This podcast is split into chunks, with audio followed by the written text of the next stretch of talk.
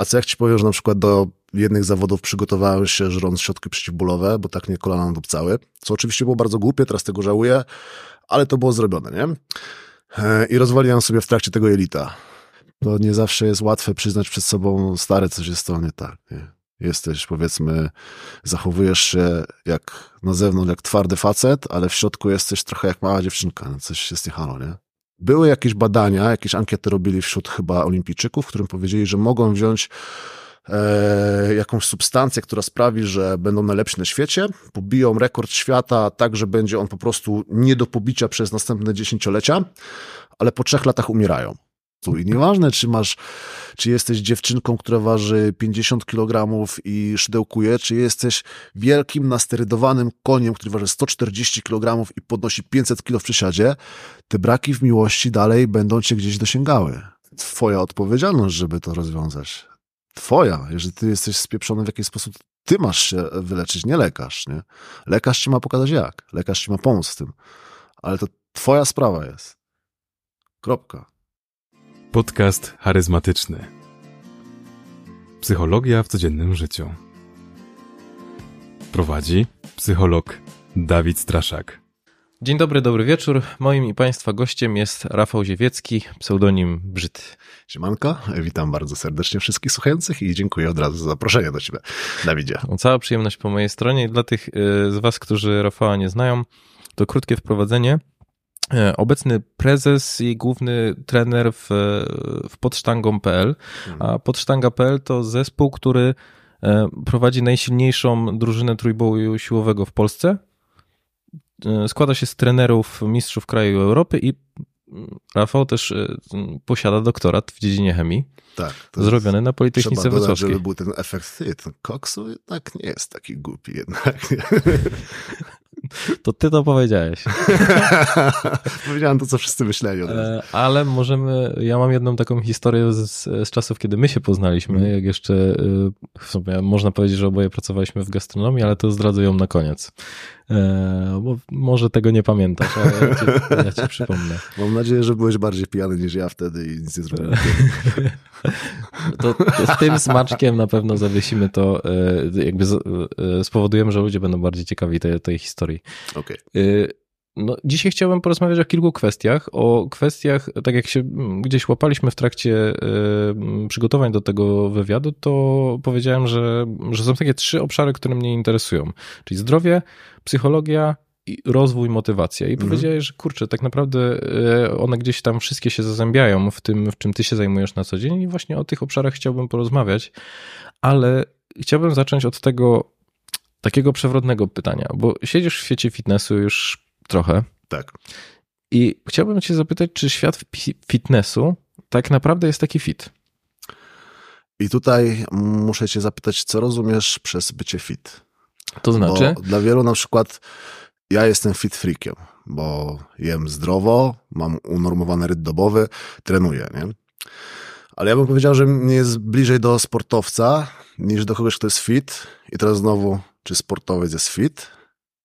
Większość osób powiedziało, że tak, nie? A co jak ci powiem, że na przykład do jednych zawodów przygotowałem się żrąc środki przeciwbólowe, bo tak mnie kolana dupcały, co oczywiście było bardzo głupie, teraz tego żałuję, ale to było zrobione, nie?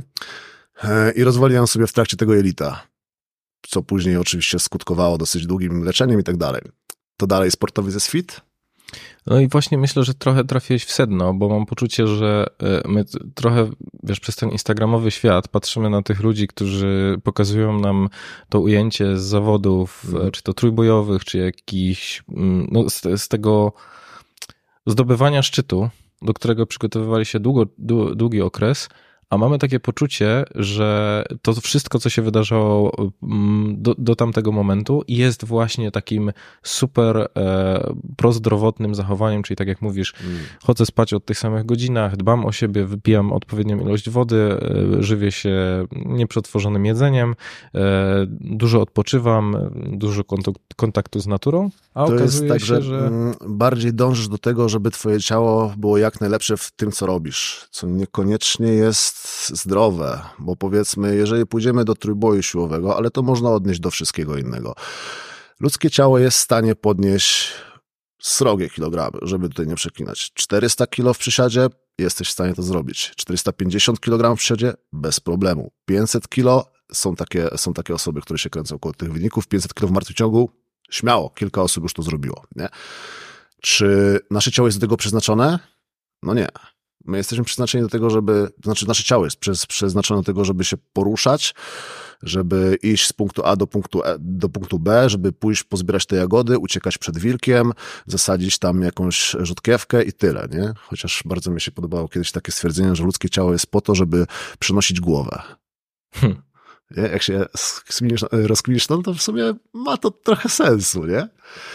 E, no więc no, nie jesteśmy przeznaczeni do tego, żeby robić te takie pojebane wyniki, jakie widzimy. Czy u Ciebie można przeklinać? No. Przepraszam, okej, okay, całe szczęście. E, żeby, ja bardzo przepraszam, ja jestem prostym człowiekiem, mimo że mam doktorat, to, to jestem, e, jestem chłopakiem z ulicy i się zadaję z, też z prostymi chłopakami na siłowni, także niestety czasami tutaj jakieś mięso może zostać rzucone, no co, za co najmocniej przepraszam, jakoś to urazi. Ale taki niestety już jestem i nie będę starał się to kogoś innego udawać, bo mogłoby to wyjść coś dziwnego. E, w każdym razie, no, e, ludzkie ciało jest stworzone, e, jest zdolne robić różne dziwne rzeczy, imponujące, aczkolwiek nie jest do tego, że tak powiem, przeznaczone w swoim celu, takim jakim natura chciała. No i jeżeli my będziemy dążyć tutaj do tego, żeby zoptymalizować jakiś konkretny ruch do naprawdę takich imponujących rzeczy, to niekoniecznie to będzie zdrowe po prostu. Nie? I tutaj sportowcy bardzo często e, nadużywają, że tak powiem, tego swojego ciała. No się mówi bardzo jasno, że sport zawodowy nie jest zdrowy. Robisz to albo dla sportu, albo dla wyniku, albo dla zdrowia. Nie ma tutaj czegoś takiego, że chcesz być najlepszy na świecie. Przy okazji zdrowy, nie, nie, nie. Żaden sportowiec tak na to nie patrzy. Nie? Y, były jakieś badania, jakieś ankiety robili wśród chyba olimpijczyków, w którym powiedzieli, że mogą wziąć e, jakąś substancję, która sprawi, że będą najlepsi na świecie, pobiją rekord świata tak, że będzie on po prostu nie do pobicia przez następne dziesięciolecia, ale po trzech latach umierają. Wiesz, ilu się zgodziło? Znaczy, ilu powiedziało, żeby się zgodziło? Wszyscy? 50%. To jest mhm. dużo, umówmy się. 50% jest w stanie umrzeć niedługo za to, żeby być najlepszym. Czy to jest fit? Bo gdzie jest twoja głowa w tym momencie? Gdzie są twoje priorytety? Nie? Co z tym, że dużo olimpijczyków, na przykład po zdobyciu, znaczy dużo, jest część olimpijczyków, którzy po zdobyciu złota olimpijskiego mają depresję. Mhm. Tak zwana depresja szczytu. Mhm, tak, no bo jak, co, co jest dalej? Jak będziesz sobie udowadniać swoją wartość, jeżeli w głowie nie masz poukładane, a już osiągnąłeś najwyższy szczyt, jaki możesz, to jak sobie dalej będziesz udowadniać, że jesteś coś warty? No idźmy dalej, to jest pierwszy temat, nie? Czy, czy wiesz, czy bycie sportowcem znaczy być fit? Nie, nie powiedziałbym szczerze mówiąc. Znaczy, że życie w, w taki sposób, żeby żyć tam rzeczywiście optymalizować te, te wyniki i część rzeczy tutaj będzie na pewno fit, typu zdrowe żarcie, typu sen, typu ruch, po prostu generalnie, jak najbardziej, nie? Ale nie wszystko, nie? Dużo rzeczy po prostu będzie takie, że zapożyczasz, e, zapożyczasz jakiś dług u swojego ciała, który prędzej czy później niestety będziesz musiał e, zapłacić, bo tak jak powiedziałem, sport zawodowy nie jest zdrowy. Kropka. No jak ty do tego podchodzisz? No bo nawet chyba wczoraj widziałem na twoim Instagramie, że podniosłeś trzy razy 320 mhm. kilo i tutaj przewrotne pytanie. Kiedyś mi mówiłeś, że sumo jest dla kobiet, a tam, widziałem wyraźnie, że Teraz było takie sumo. mam kochone, że już się nie między nogami. E, no właśnie i y, pomyślałem, że kurczę, no do, doprowadzasz do, do, swój organizm do jakiegoś ekstremum. Jak mhm. myślisz o przyszłości? Jak to będzie wyglądało kiedyś? E, tak, jasne, no to już minęły te czasy, że y, jesteś głupim dzieciakiem i wiesz, a chyba jutro, nieważne co będzie, ważne, żeby dzisiaj było fajnie. No gdzieś przeczytałem takie zdanie, że y, lepszy jest dzień życia jako mistrz świata niż całe życie przeciętności i wydaje mi się, że trochę to jest y, w zgodzie z tym, jaki ja jestem po prostu, że naprawdę mm, to życie nie musi być najdłuższe dla mnie, żeby było warte przeżycia po prostu, nie? No bo kiedy życie będzie długie. Jeżeli będziesz unikał, unikał stresu, będziesz się dużo ruszał i zdrowo jadł. Nie? Po prostu. Bo chodzi o to, żeby generalnie zwolnić, metabolizm zwolnił, e, żeby nie skracać DNA, bo tam wiesz, masz te końcówki telomery, które jak się DNA replikuje, to po prostu e, te, ta końcóweczka, jakby taka klamerka, ona się nie replikuje, przez to ten łańcuch DNA się skraca i generalnie tak umieramy przez to, nie? Tak w dużym, dużym skrócie. To był ten pan doktor. Więc, y, żeby tego ukrócić, musisz jakby zwolnić jak najbardziej metabolizm, żeby jak najwolniej replikowały się komórki w swoim ciele. To w dużym skrócie na pewno tej biolodzy by w tym momencie się za głowę Mhm. łapali, jak to powiedziałem, ale tak na potrzeby tej, tej rozmowy. Więc co? No musisz zwolnić metabolizm, więc co powiedziałem? Trochę się poruszać i unikać stresu, unikać ekscytacji, czyli generalnie chodzić na spacery, siąść na kanapie i wtedy będziesz długo żył. No i fajnie, no i jeżeli takie życie ci odpowiada, spoko, mi to nie odpowiada po prostu. Najzwyczajniej na świecie. Ja chcę czegoś więcej od życia. Inna sprawa, że no w tych czasach już jesteśmy w stanie zoptymalizować swoje życie, swój ruch na tyle, że to nie jest aż tak wyniszczające, jak powiedzmy jeszcze 10 lat temu, bo mamy po prostu dużo większą wiedzę na temat chociażby biomechaniki ruchu i teraz już wiemy, jak zrobić, e, no i plus medycyna to rzeczywiście poszła tak daleko, że jesteśmy w stanie na przykład sobie e, odnowić chrząstki w stawach, nie po prostu jakieś tam komórki macierzyste, czy, czy po prostu inne substancje, peptydy, niepeptydy, e, leki, sterydy, to wszystko już przecież poszło tak daleko do przodu, że naprawdę ta medycyna no jednak e, sprawia, że ta regeneracja nasza jest naprawdę wywindowana. Czarek, tutaj pies tutaj chce, żebym go drapał. Mm. Mówiłem, że jak podrapiesz tak, raz, to już nie, będzie- mogę, nie mogę go głaskać. E, że po prostu jesteśmy w stanie no, no, zrobić rzeczywiście duże wyniki. Nie będzie to super zdrowe, ale nie będzie to też e, tak bardzo, nie będzie też tak bardzo szkodliwe dla nas, jakby było powiedzmy jeszcze 20 lat temu. No i tyle, no ja tak na to patrzę. No. No dobra, ale powiedziałeś o tym, że to, co wydłużyłoby nam życie, to kwestia związana z tym, żeby ograniczyć stres i tak Mhm. mm, domyślam się, że nie miałeś dokładnie tego na myśli, żeby po prostu siedzieć na kanapie i oglądać Netflixa. Chodzi o spokojne życie, zrelaksowane takie, bez, bez jakichś większych ekscytacji, czyli wszystko to, co po prostu sprawi, że zwolni ci pikawa, nie, że tak powiem. Okej. Czyli y, tak, y, mówisz o ograniczeniu ekspozycji na bodźce, które mogłyby być stresujące. Yy, No nie tylko stresujące, bo mówię, no ruch intensywny też będzie sprawiał, że twój metabolizm się nakręci. Okej. Czyli sportowiec prawdopodobnie będzie miał krótsze życie niż żyjący zdrowo niesportowiec. Żyjący zdrowo, czyli ktoś, kto się po prostu rusza. Nie? I tu znowu dalej możemy iść, bo widzisz, po, tylko część tego pytania o fit świecie po, powiedzieliśmy, co znaczy fit. Nie? No jeżeli powiemy sobie, że bycie fit to jest po prostu życie w zgodzie z twoim ciałem, bycie zdrowym, to fit świat jest bardzo nie fit. Świat wygląda fit na, na zewnątrz, aczkolwiek jak posiedzisz w tym dłużej, to to jest strasznie, strasznie zakłamana branża. Naprawdę. To są ludzie z zaburzeniami jakimiś emocjonalnymi, to są ludzie bardzo często na sterydach, którzy się gdzieś e, tylko i wyłącznie pompują, w sensie mm, nie chodzi o, o, o ćwiczenia, tylko mentalnie się pompują, bo mają, wiesz, jakieś problemy ze swoim ego. I bardzo często to wygląda tak fajnie na zewnątrz, a w środku to naprawdę jest taka mocna zgnilizna. Nie? Ludzie, którzy ładnie wyglądają, ale są bardzo dalecy od bycia zdrowym, oczywiście tego nie wywloką na zewnątrz, bo to nie będzie fajne, ale znam masę trenerów, zna masę influencerów, którzy są znani, ale raz, dwa, że widzę, że gadają głupoty, tylko po prostu tego nie widać na zewnątrz, bo jednak jak się już No teraz jest taki szum informacyjny w internecie, że jest tych, tych informacji dużo. Jak w tej, siedzisz w tym na tyle długo, co ja, no ja się w sporcie siedzę 18 lat, to widzę, kto po prostu za przeproszeniem pierdoli głupoty i gada pod publiczkę, bo wiem, że to się teraz przyjmuje, a kto rzeczywiście gada z sensem. Jest cała masa ludzi, którzy są ładni, którzy coś tam mają fajne zasięgi i co weekend latają, wiesz, na miasto i jazda, nie? Czy to jest fit?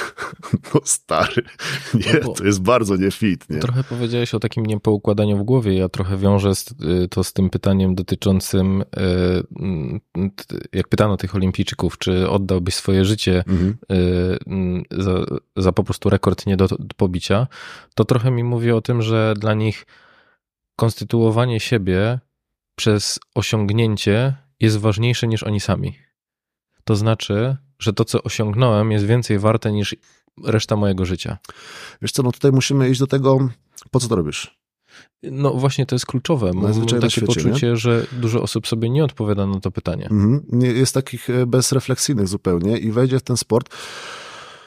Najczęściej z mojego punktu widzenia w sporty walki czy sporty siłowe wchodzimy, bo mamy, mamy jakieś braki emocjonalne. Najczęściej to jest albo brak pewności siebie, albo po prostu jakiś brak akceptacji, albo em, brak y, albo, albo nie, niepoczucie dostarczającej mm, pewności, że, że jesteś coś wart po prostu, nie? Czyli samoocena zaniżona. Tak, o właśnie, tego słowa mi tu brakowało, nie? I wchodzisz w ten sport, zaczynasz coś robić, widzisz fajny efekt. Zresztą, zresztą między innymi zobacz, że sport wypełnia bardzo dużych luk takich ludzi, którzy gdzieś generalnie, y, jak nie wejdą w ten sport, to wylądują w więzieniu. Nie? Dlaczego się mówi, że sport wyciągnął tyle ludzi z ulicy, tyle dzieciaków z ulicy?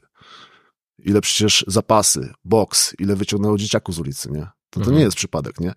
Bo powiedzmy, nie miałeś starego, nie miałeś tego wzorca męskości, no to co, z ziomkami się zadawałeś na ulicy, bo chciałeś pokazać, jaki jesteś kozak, bo nie wiesz, co to znaczy być prawdziwym mężczyzną, bo ci tego nikt nie pokazał w życiu, więc po prostu oglądasz te filmy, gdzie są, e, przynajmniej dawniej, w naszych czasach powiedzmy, bo teraz to już te filmy troszkę inaczej wyglądają, bohaterowie w ogóle inaczej wyglądają, nie? ale dawniej to wiesz, był jakiś wielki zakapior, więc się zadawałeś z chłopakami z ulicy, nie miałeś tych żadnych, e, żadnych wartości, no ale jeżeli cię zgarnął ktoś z tej ulicy, jakiś trener i ci pokazał stary, to możesz inaczej zrobić, nie? Zobacz, tu ty też możesz pokazać, że coś jesteś wart, ale to zupełnie inaczej będzie wyglądało i też powiedzmy wypełniasz te braki emocjonalne, ale w totalnie inny sposób, gdzie widzisz, że jesteś coś wart, gdzie, gdzie widzisz, że możesz osiągnąć coś własnymi rękami i daje ci to jeszcze dużo większą satysfakcję, no to idziesz w drugą stronę. Przedstawiłeś nie? trochę ten sport, jakby to było coś złego, no bo ja myślę, że ja bym wręcz zalecał ludziom, k- którzy mają problemy z Mhm. samooceną i w, zresztą są badania, które jasno pokazują,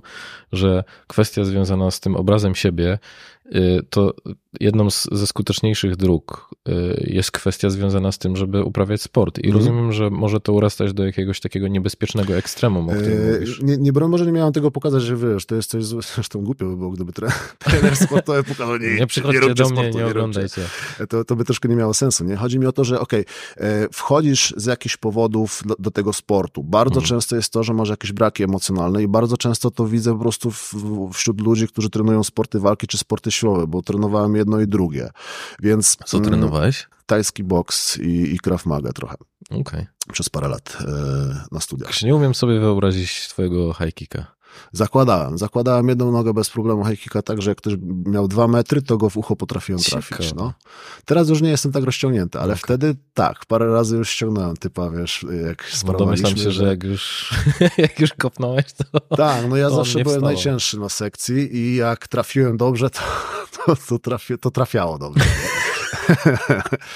E, w każdym razie wchodzisz do tego sportu Mhm. i, i to nie ma nic złego, że zapełniasz sobie jakieś tutaj braki emocjonalne e, tym, co się tam odbędzie w trakcie twojej przygody z tym sportem, ale dobrze jest to, żebyś e, w międzyczasie zrozumiał, dlaczego to robisz i po prostu mm, nie starał sobie, nie starał na siłę powiedzmy robić tego tylko i wyłącznie dlatego, żeby pokazać całemu światu i sobie, że jesteś coś wart, bo ty jesteś coś wart też i bez tego. Mhm. Nie? Ty, ty jesteś wartościowym człowiekiem, niezależnie od tego, czy będziesz mistrzem świata, czy sprzedajesz w żabce coś. I jeżeli warunkujesz swoją, e, znaczy warunkujesz swoją wartość, tak się ładnie mówi, nie? Jeżeli warunkujesz swoją Uzależniasz swoją o, wartość? Dziękuję bardzo. Od tego, jakie, jakie masz efekty w sporcie, no to też to nie jest do końca zdrowe, moim zdaniem. I to, to w pewnym momencie wyjdzie. Mhm. I to wychodzi, bo możesz, może być dobrym sportowcem do pewnego etapu i nie wierzyć w siebie. A tak bardzo często jest, że nie wierzysz w siebie, nie wierzysz, że coś jesteś wart, więc idziesz pokazać, udowodnić całemu światu, że coś jesteś wart i podnosisz coraz więcej i coraz więcej i coraz więcej, ale są lepsi od ciebie, powiedzmy, bo zawsze jesteś lepszy od ciebie. Więc dalej nie widzisz tej swojej wartości. Dalej, mimo że jesteś silny, wielki albo piękny, super zbudowany, to w środku dalej jesteś malutki i jednak czegoś ci brakuje i nie rozwiązałeś tego swojego problemu wewnątrz siebie. To jest, to jest później me, mega fuck up, nie? Bo, bo można się naprawdę głęboko zakopać w tym i tylko, wiesz, nabudowujesz, że tak powiem sobie, skorupę, ale swoje problemy emocjonalne w środku dalej są i one się nie rozwiążą od tego, że, że wiesz, jeżeli byłeś małym grubaskiem w dzieciństwie i masz problemy z, z własną wartością, z poczuciem własnej wartości, pójdziesz na siłownię, zaczniesz, nie wiem, trenować, zbudujesz super ciało i wyjdziesz na miasto, to w środku dalej będziesz tym małym grubaskiem, jeżeli tego nie przepracujesz. Hmm. Myślę, że ciekawe to jest, mamy bardzo zbieżne obserwacje e, dotyczące mm, takiego przepracowania fundamentów aniżeli dodatków, bo ja podobne rzeczy obserwuję e, w gabinecie. Co prawda rzadko e, pracuję ze sportowcami, chociaż bardzo lubię, bo są bardzo konsekwentni w wypełnianiu są, zadań. Oj, są. E... Musisz ich raczej stopować, że stary. Tak. Wystarczy. Tak, 10 razy dziennie wystarczy, naprawdę. No tak, to było dla mnie bardzo zaskakujące, nie? że e, oni też często gdzieś mają doświadczenie z jakąś fizjoterapią, czy gdzieś mhm. tam sami są takimi osobami i widzę, że po prostu oni E, tak, sportowcy i fizjoterapeuci, że oni po prostu zdają sobie sprawę, że przychodząc to muszą wykonywać pewne rzeczy, żeby widzieć efekty i czasami Oni przychodzą jest... do ciebie, żebyś ty im pokazał, co masz robić. Co oni, oni mają robić. I, mhm. tak, tak, tak. I oni później no, odrobią zdanie domowe po prostu, nie? Mhm. nauczeni. I, I z drugiej strony, e, do, do, czego dążę? Do tego, że e, jakby w pełni zgadzam się z tym, że jeżeli te fundamenty nie są przepracowane, to niezależnie, co ja też często pracuję z ludźmi ze świata biznesu, to niezależnie od tego, ile oni osiągną, na jakim są stanowisku, to często mm, to ja bym to po prostu nazwał to wewnętrznym dzieckiem, e, czyli to mhm. doświadczenia tak, z tak, przeszłości, tak. E, w jaki sposób są takim hamulcem uniemożliwiającym e, no takiego doświadczenia pełnego i szczęśliwego życia. I ja wiem, że to brzmi bardzo abstrakcyjnie, ale to rzeczywiście jak się ma możliwość porozmawiania w taki intymny sposób z drugą osobą, to znaczy, że ona rzeczywiście ci ufa i y, dojdzie się do, tej, do, do tego, co jest tak naprawdę w tym wnętrzu, to mhm. to jest zaskakujące, że często te osiągnięcia są jakąś taką formą kompensacji tego, e, próbą czegoś udowodnienia czegoś. Tak. I to też to bardzo dobrze widać w sporcie, właśnie to, żeby ten wewnętrzny dzieciak był zdrowy, że tak powiem, żeby po prostu porozmawiać z tym. No i tutaj ja często rozmawiam z moimi zawodnikami na temat tego, co oni czują w trakcie treningu, kiedy podchodzą do ciężarów, bo umówmy się, Żebyście, e, żeby te osoby, które nas słuchają, wiedziały. Sport siłowy to się wydaje, że to jest po prostu, wiesz, takie podnieść jak najwięcej kilogramów. I to, okej, okay, proste, teoretycznie, nie? A tak na dobrą sprawę, kiedy wchodzimy już e, na taki poziom naprawdę wysoki, naprawdę wysoki, czyli powiedzmy ktoś siada prawie 400 kg. W sensie robi przysiad. Tak, tak. Robi przysiad z ciężarem na, na plecach, który waży 400 kg. To się już robi sportem ekstremalnym, bo to jeden błąd i mhm. giniesz. Znaczy może nie giniesz, ale jesteś kaleką do końca życia. Jest tak. Że to jest 400 kurwa kilogramów, nie? To jak ci, wiesz, coś głupiego zrobisz, to, to jest no po tobie, no stary, generalnie, nie? I to w tym momencie już naprawdę psychika musi grać, okej, okay, tam wszystko musi być na tip-top. To musi być tak, że ty nie możesz być gdzieś tam poza strefą swojego komfortu, ty nie możesz tam walczyć, ty nie możesz e, czuć żadnego przymusu, że ty musisz to zrobić, ty musisz udowodnić, bo w tym momencie no, sam będziesz e, bardzo mocno przytłoczony tym wszystkim. Ty musisz iść i chcieć to zrobić, że tak powiem, jest ta różnica między muszę a chcę i twoje, twoja psychika musi się też tam pchać. Nie? Ty nie możesz walczyć sam ze sobą po prostu. Więc. E, Czyli mówisz tutaj trochę o takiej motywacji wewnętrznej, aniżeli zewnętrznej, związanej. No bo trochę to rozumiem. Mówię o tym, że musisz mieć rozwiązane wszystkie problemy i nie możesz, e, nie możesz po prostu tam mieć jakichś spraw w głąb siebie nierozwiązanych i podchodzić z tym do ciężaru. To ja powiem, jak ja to mhm. zrozumiałem. Mm. Czyli co rozumiem przez tą motywację wewnętrzną i zewnętrzną. To znaczy, że są jakby dwóch, dwóch sportowców, o których mówisz, nie? I oni są w tej samej sytuacji tych 400 kg na, na sztandze. I z jednej strony jest jeden, który mówi, ja chcę to zrobić, bo chcę być lepszy, czyli tutaj mówimy o takim perfekcjonizmie normatywnym, albo perfekcjonizmie neurotycznym, który mówi, ja muszę to zrobić, bo jeżeli tego nie zrobię, to znaczy, tak. że jestem beznadziejnym człowiekiem. Tak. Ja ci powiem, jak to było u mnie. E, no ja wierzę w to, że mamy generalnie w życiu dwa problemy. Kiedyś się z tą śmiałem, jak się z Nadlerą spotkaliśmy i to powiedziałem, mamę i tatę, nie? I to broń Boże, nie chcę, nie chcę obrażać e, niczyich rodziców, a już na pewno nie moich, bo ja wierzę, że po prostu my sobie znajdziemy problem w życiu. Nawet jak masz idealnych rodziców, to, to coś po prostu e, wyrośnie w twojej głowie z do rangi takiego niesamowitego problemu, że z tego zrobisz sobie traumę bo dzieci generalnie troszkę inaczej patrzą na świat niż dorośli ludzie. I u mnie na przykład było takie doświadczenie z dzieciństwa, kiedy koleżanka przyniosła mi zeszyt, który oddaliśmy do, do oceny w pierwszej albo drugiej klasie podstawówki. Ja byłem chory, ona przyniosła mi ten zeszyt, dostałem czwórkę. A dostałem same piątki. O stary, jaki to był płacz. To była pierwsza czwórka w moim życiu. Wryk, od razu, nie? I po prostu nie wiedziałem, mój świat się załamał. W pierwszej klasie podstawówki? Tak, chyba tak. To chyba za wcześnie, bo nie ma ocen wtedy i się raczej nie pisze jeszcze. To w pierwszej albo drugiej. Nie No pamiętam. dobra, Jakoś mniejsza z tak. tym, no. Byłem, byłem małym szczylem generalnie. Okej. Jeszcze wtedy, kiedy ta psychika może ci zrobić takie kuku, że do końca życia to będziesz pamiętał, powiedzmy, nie?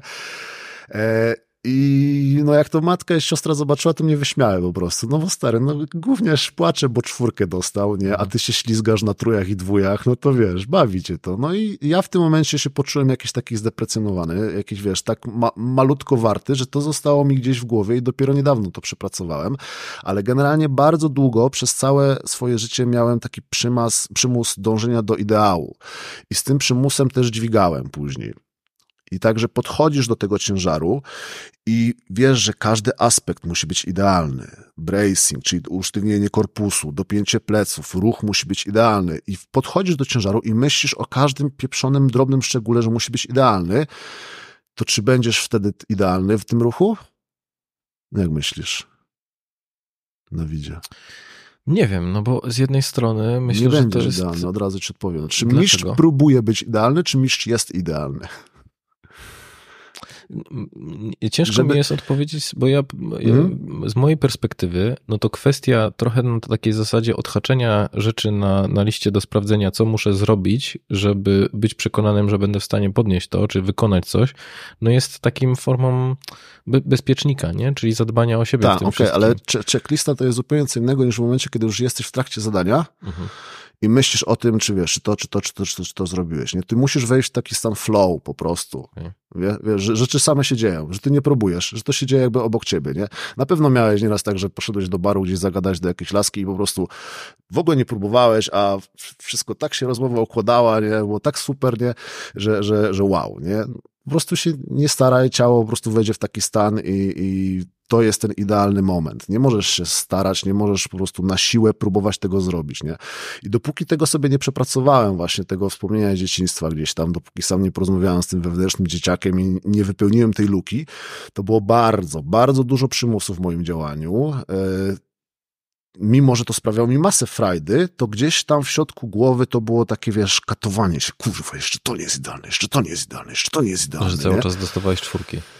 Tak, cały czas ta czwórka była, nie? Gdzieś tam. Jak to przepracowałem, to raz, że emocje, na jakich dźwigałem, się zupełnie zmieniły, to możemy sobie zaraz o tym powiedzieć, a dwa, e, zacząłem po prostu się bawić tym, co robię. Mhm. To zaczęło mi zupełnie inną frajdę sprawiać. I teraz, Kiedy to przepracowałeś? w zeszłym roku może. Kurde, bo ciekawe to jest, bo ja rzeczywiście zaobserwowałem w tobie jakąś zmianę.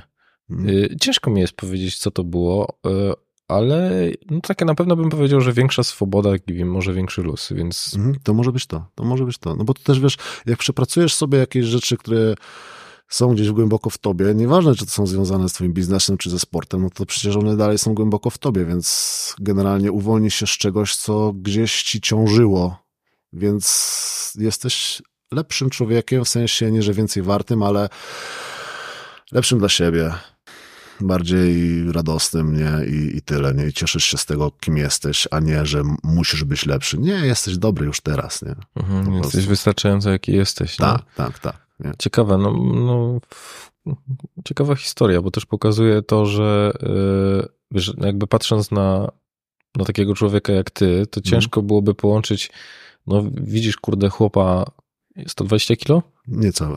No, z, z czego 97 to k- mięśnie, Masa Czyst, mięśniowa. czysta masa mięśniowa. 3% tkanki Nie, tłuszczowej. to ciężko, może, ciężko byłoby się zastanowić, że jakieś doświadczenie dotyczące no, pozornie wydarzenia takiego nietraumatycznego, bo trochę mówiłeś o tym, że jakbyś unieważniał sam Czarek. Czarek. Przepraszamy za, za tutaj cza- Za głaskanie pie- psa. Pies nas atakuje. Właśnie, Jest- żeby wszystko było jasne, Czarek to jest pies. Czarek nie? to jest pies, który jest tutaj że nie, nie głaszczemy tu żadnego faceta pod stołem.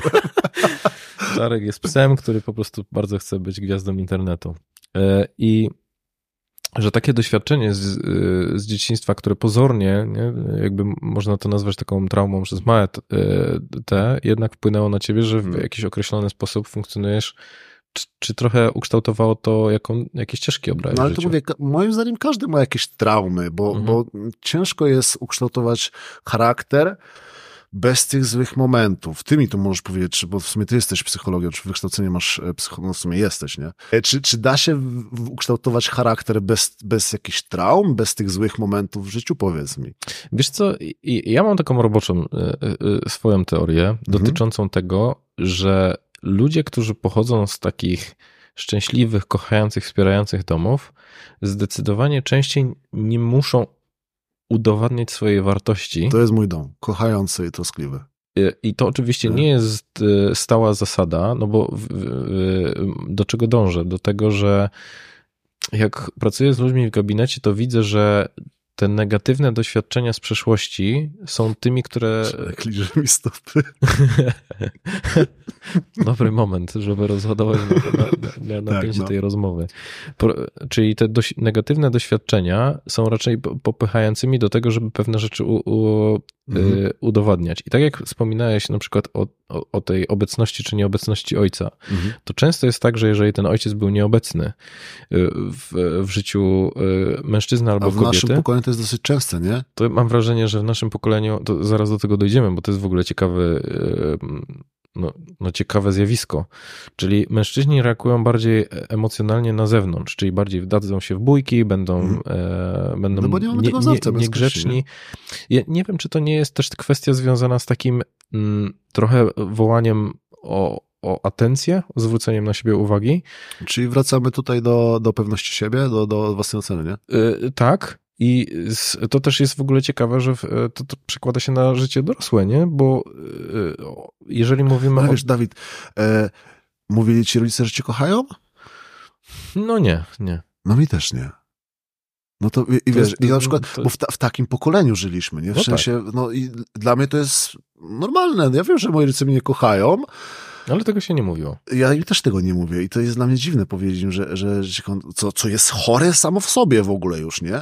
I mam siostrę, która ma teraz dzieci i, i wiesz, te dzieciaki do niej przychodzą i mówię, mamo, kocham cię i dają jej buziaka, a siostra mówi, no ja też cię kocham. Ja tak już, wow, co tu się odjebało właśnie, jakie to było dziwne, nie?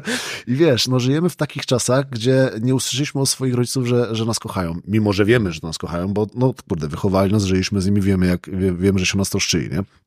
I to, to, to, to nie jest moim zdaniem zdrowe. I to rzeczywiście możesz mieć gdzieś te braki emocjonalne później i te braki miłości po prostu. I nieważne, czy masz, czy jesteś dziewczynką, która waży 50 kg i szydełkuje, czy jesteś wielkim, nasterydowanym koniem, który waży 140 kg i podnosi 500 kg w przysiadzie, te braki w miłości dalej będą cię gdzieś dosięgały.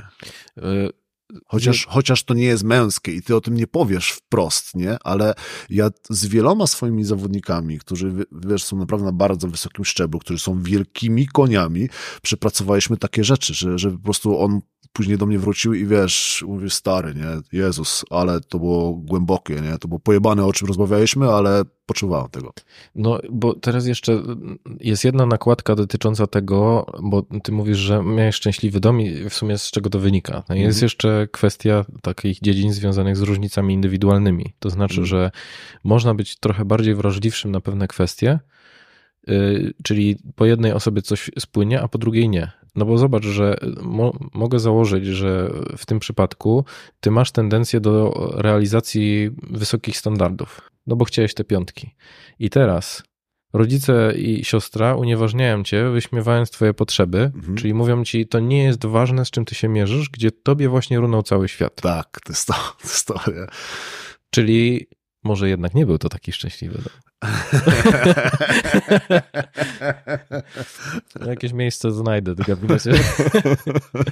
E, Znaczy wiesz, ja mówię to w taki prześmiewczy sposób, nie? Pokazuję, bo, bo ty trochę mam wrażenie mówisz o tym, że nic wielkiego się nie stało, a jednak to odcisnęło na tobie piętno. I trochę ta interpretacja tego, co się wydarzyło, zależy od tego, jakimi osobami jesteśmy i na to się składa bardzo dużo różnych Tak. czynników, nawet ta sytuacja, w której w tamtym momencie ty się znajdowałeś. I Też brak świadomości takiej, wiesz, co, co jest dla dzieciaka ważne, co nie jest ważne. No przecież te, czekaj, ile mam lat, te 30 lat temu byliśmy w głębokiej ciemnej dupie, dopiero co wyszliśmy z PRL-u praktycznie. I tam, wiesz, wiedza od psychologii, jeszcze dziecięcej psychologii, no to myślę, że nie była szczególnie... Ciesz się, że masz co jeść. No, dokładnie. Że zupełnie inne było to podejście i, No. y, i to też jest ciekawe, o czym wspomniałeś, o tych nieobecnych ojcach. Mhm. Bo i, i ja się tak zastanawiałem, z czego to wynika, że ja w ogóle nie, nie, nie słyszałem o tym problemie. I teraz, ja pochodzę z Katowic i mam taką teorię, że Katowice to jest trochę taki Nowy Jork. Z tego Okej. względu, że ludzie pojechali, to jest nowe miasto i ludzie Mhm. pojechali tam za pieniądzem, czyli z, no, z nadzieją. I tam ci ojcowie zawsze byli. To znaczy byli, tam pracowali na Byli kopalniach. gdzie? Właśnie, byli na kopalniach. Ale Mój na kopalni na się nie kopalni. pracuje po 12-15 godzin. Przynajmniej Dobra, wtedy się ale nie pracujesz na szechty. No tak, ale chodzi i, mi czasami, o to, I że... czasami jak dostaniesz taką szechtę, to ci nie ma i powiedzmy jesteś na tej e, drugiej, drugiej szychcie, no to co? No to w tym momencie pracujesz wtedy, kiedy twój dzieciak jest w domu. Mhm. I też, i też cię nie ma. Ty jesteś ze Śląska? No Jesteś ze tak, Śląska. z przyczyny. Przecież mój ojciec na kopalni pracował, nie? Widzisz. I ja, ja pamiętam nie raz, nie dwa, bo mój ojciec był e, sztygarem, to wiesz, on musiał być przed szychtą, żeby wszystko przygotować i on wychodził po szychcie, nie? Więc niby teoretycznie 8 godzin, ale 8 godzin na dole. Trzeba zjechać, trzeba wyjechać, trzeba przygotować, trzeba sprawdzić i wychodzi, że 12 godzin jesteś w robocie, nie? No to jeżeli ty wychodzisz do, do, do roboty o godzinie drugiej, wtedy, kiedy przychodzi twój gówniak ze szkoły i wracasz o godzinie drugiej w nocy, no to umówmy się, że no nie masz za dużo czasu, żeby z nim spędzić. No i ten ojciec jest, czujesz jego obecność gdzieś w domu, ale żeby cię wziął na ryby na przykład i powiedział ci, słuchaj mały, ja ci powiem na czym polega świat, nie? Tak po męsku, nie? No to nie do końca jest czas na to. I oni chyba też po prostu sami nie wiedzieli, w jaki sposób odbywać takie rozmowy. No przecież rodzice naszych rodziców to jeszcze pamiętają wojnę. Mm. To umówmy się, że to nie jest jakiś super szczęśliwy okres, który robi ci dobrze w głowie. To raczej się zamykasz w sobie i starasz się nie mówić o tym, że, że wiesz, Przetrwać. Że, Mhm. że, że jesteś w kawałkach, nie? No i popatrz, że y, rozmawiamy w jednej, y, jedną nogą o sporcie, a z drugiej Mhm. strony y, drugą nogą jesteśmy w kontekście wychowania. Jakie było tak- pytanie jeszcze raz? Czy fit świat jest fit, tak? Czy, e, no tak, ale to myślę, że zahaczasz o, o, o bardzo ważny aspekt związany z tym, Mhm. jak wielkie znaczenie ma kwestia związana z tym, w jakim świecie wyrastamy. Tak. No ale słuchaj, no to jakim jesteś człowiekiem jest, że tak powiem, bierze się z okresu twojego dzieciństwa, nie? No także no wtedy kształtujesz psychikę najbardziej, nie? Mhm. No to to jest mega istotne, jak wygląda twoje życie w rodzinie, relacje ze z rodzicami, relacje z rówieśnikami, czy jesteś lubiany, czy nie lubiany, czy masz kolegów, czy nie masz kolegów. Ostatnio sobie w ogóle e, siedziałem i rozkminiałem. Ja długo miałem problem z konfrontacją generalnie i taką na- nawet nie tyle, nie tyle fizyczną konfrontacją, co po prostu taką konfrontacją jakąś e, werbalną z ludźmi i tak rozkminiałem, dlaczego to mi sprawia tyle problemów i tak sobie doszedłem do tego, bardzo fajną taką metodę kiedyś, jak w, y, znalazłem na rozwiązywanie swoich problemów. Jak, jak y, widzisz, że coś w twoim zachowaniu ci nie pasuje, to po prostu siadasz, wchodzisz w jakiś taki delikatny trans, czy medytację, czy jak zwał, tak zwał, po prostu chillujesz sobie, zaczynasz rozmawiać sam ze sobą i po prostu drążysz tak długo, zadając pytania dlaczego, aż ci głowa sama podpowie czemu. A najczęściej ta pierwsza odpowiedź jednak jest taka e, słuszna, bo ta twoja intuicja gdzieś, jak się połączysz sam ze sobą, ta intuicja, że, że tak powiem, jest dosyć dobra i po prostu trzeba wystarczająco długo drążyć dlaczego, dlaczego. I doszedłem właśnie do tego, dlaczego ja się boję konfrontacji, bo się boję, że ktoś mnie nie polubi, bo sobie przypomniałem w ogóle, bo wymazałem sobie to na długie, długie lata, że w podstawówce w sumie ja nie miałem za dużo kolegów. Ja byłem tym kujonem właśnie, który raczej gdzieś siedział w książkach, żeby być idealnym, przez co nie miał kolegów, więc starałem się nie tracić y, żadnych znajomości, nawet jeżeli one nie były specjalnie warte, więc jak wpadałem w jakąś, wchodziłem w jakąś konfrontację, to dla mnie to było, wiesz, Mhm. jak z tego wybrnąć, żeby powiedzmy wygrać, ale żeby nie stracić w oczach tej drugiej osoby, nie? No i znowu wracamy do dzieciństwa. Hmm. Nie? Fajnie, że Wiesz, jesteś w stanie tak głęboko wejść w siebie i zadać sobie te pytania, bo to jest takie bardzo introspektywne. Yy, No tak, też, też, też, też mi się podoba ta umiejętność. A druga sprawa, no jednak tu trzeba trochę też mieć yy, samokrytyki do siebie, nie? Umówmy się, to nie zawsze jest łatwe przyznać przed sobą, stare coś jest to nie tak. Nie? Mhm. Jesteś, powiedzmy, zachowujesz się jak na zewnątrz, jak twardy facet, ale w środku jesteś trochę jak mała dziewczynka. Coś jest nie halo, nie? No ja mam prośbę. Jeżeli mój podcast w jakikolwiek sposób ci pomógł, to chciałem cię prosić o przysługę. Jeżeli oglądasz go na YouTubie, to będę wdzięczny za subskrypcję, komentarz lub łapkę w górę. Jeżeli słuchasz na Spotify, to za ocenę podcastu lub obserwowanie. Dla ciebie to dosłownie chwila, a mi pomoże docierać do coraz większej grupy osób i być może trafić do kogoś, kto akurat tego materiału potrzebuje oraz prężniej rozwijać ten projekt. Z góry dziękuję. Jak sądzisz, jak, nie, jak się czujesz z tym, mówiąc to ze świadomością, że twoi zawodnicy mogą tego wysłuchać? Zajebiście, bardzo dobrze. Niech pracują nad sobą. Super. Moi zawodnicy to są dużo lepsi ludzie ode mnie, dużo lepsi sportowcy ode mnie, dlatego, że ja im mówię, jak ja byłem zjemany po prostu. Bo ja popełniłem bardzo dużo błędów w życiu. Czy to w świecie sportu, czy to w, rozwijając siebie, czy to e, pracując nad swoim mentalem. W różnych dziedzinach popełniłem całą masę błędów i dlatego moi zawodnicy nie popełniają tych błędów. Hmm. Dlatego oni są dużo, dużo lepsi niż ja. Oni będą, oni są już dużo lepsi niż ja kiedykolwiek będę prawdopodobnie. Nie? I to już widać zresztą po ich wynikach. Ja widzę, gdzie oni są mentalnie, w głowie po prostu, jak, jakie oni mają nastawienie, kiedy podchodzą do tej swojej życiówki, do ciężaru, który wiesz, po prostu dla ludzi jest abstrakcyjny, bo dla ludzi powiedzmy przysiad z 200 kilogramami to jest taka sama abstrakcja jak przysiad z 400 kilogramami.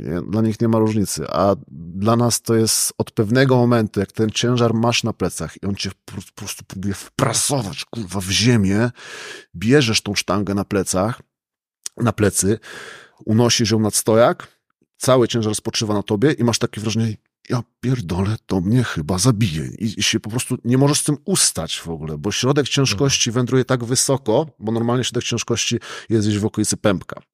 Jak masz jeszcze 400 kilo na, na plecach, ten środek ciężkości wędruje dużo, dużo wyżej, bo sztanga jest wyżej, nie? Więc ciężko jest w ogóle ustać z takim ciężarem masz wrażenie, że się przewrócisz, mając 400 kg na plecy, a jeszcze musisz zrobić przysiad, nie? Masz wrażenie, że ci kolana zaraz pękną i musisz zrobić przysiad, nie? I ty musisz podejść do tego z idealnie czystym głową albo po prostu z taką emocją, jaką ci pomaga dźwigać, nie? I zazwyczaj ludzie myślą, że powiedzmy, że to jest agresja, bo tak to wygląda na filmach, a to niekoniecznie musi być agresja. Musisz dojść do tego, jak to musi być emocja. Mam zawodników, którzy prawie płaczą, bo tak się wzruszają przed podejściem. Dosłownie, nie? Ciekawe I, widzisz, że, I widzisz, że idzie, że, że słucha jakiejś muzyki i, idzie wielki, 120 kilo facet, kupa mięśni, 350 kilo i widzisz, że podchodzi do przysiadu i mu łzy lecą. No to jest też zaskakujące, bo to, to może dwie rzeczy. Pierwsza jest dotycząca tego twojego podejścia jako trener i to jest, yy, chciałbym powiedzieć, że to jest dla mnie bardzo yy, ważne, że mówisz o takich rzeczach, bo to jest kluczowe, żeby szukać takich osób z takim podejściem, bo trochę mówisz o tym, że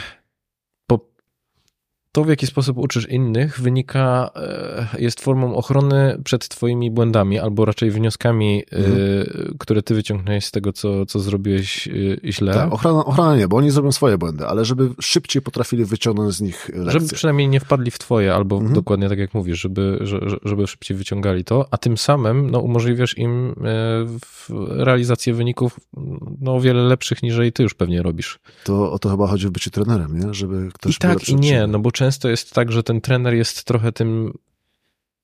Ja często spotykałem się z tym, że trener był y, takim, taką granicą, której nie można było przekroczyć, bo wtedy on się obrażał. Oj, miałem problem z tym na początku. Znaczy, problem, nie, nie, że się obrażałem, ale że to było ciężkie. Ale że widziałem, jak oni się stają lepsi. Wiesz, to są moi podopieczni, którzy stają się lepsi ode mnie, i jak w pewnym momencie na przykład jakiś mój podopieczny daje mi radę co do dźwigania. I weź schowaj ego do kieszeni i weź pod uwagę, że być może on doszedł do czegoś, do czego ty nie doszedłeś. I to jest, to było mhm. ciężkie. To, no to było naprawdę ciężkie. To, to, mam na myśli. Albo jak na przykład widzę, że w ekipie moi zawodnicy doradzają innym zawodnikom. I to też musisz mieć na tyle pewności siebie, żeby nie widzieć w tym zagrożenia. Nie? Czemu doradzasz? Ja jestem trenerem. Nie, nie, nie słuchaj go. Ja, ja tylko mogę doradzać. Ja jestem ważniejszy, nie on, nie? I o tym, nie? o tym mówię, że często spotykałem się z takimi trenerami, którzy byli w jakiś taki zaborczy sposób ograniczający, że z jednej strony ja pozwolę ci urosnąć, ale do pewnego momentu, który nie jest zagrażający dla mm. mnie. Dlatego e, jakby szczególnie zwracam uwagę na to, no bo mm, fajnie to słyszeć i obserwować. Mnie też od jakiegoś czasu jara troszkę psychologia sportu, czy w ogóle psychologia, może nie w tak, w tak obszernym znaczeniu, jakim ciebie pewnie jara, ale z, lubię, lubię sobie porozkminiać, jak działa głowa, dlaczego jesteśmy y, popsuci i jak, jak po prostu się naprawić. I myślę, że, że to też pchnęło troszkę moją trenerkę dużo dalej. Bo widzę, że jak rozwiązuje problemy emocjonalne niektórych zawodników, to ich wynik idzie tak do góry, że to jest niesamowite. Czyli znowu wracamy do tego, że głowa musi być we właściwym miejscu, żeby ciało poszło za głową. Ciało zawsze mhm. pójdzie za głową. Jeżeli twoja głowa jest, nie chce tam pójść, to jest dla mnie jakieś zagrożenie, te 400 kilo, nie, stary, przecież się zabije, to ciało tam nie pójdzie, nie? A jeżeli twoja głowa jest, dawaj mi to, dawaj mi to, podniesiemy to, to ciało tam pójdzie zaraz za tą głową, nie? Okej. Okay.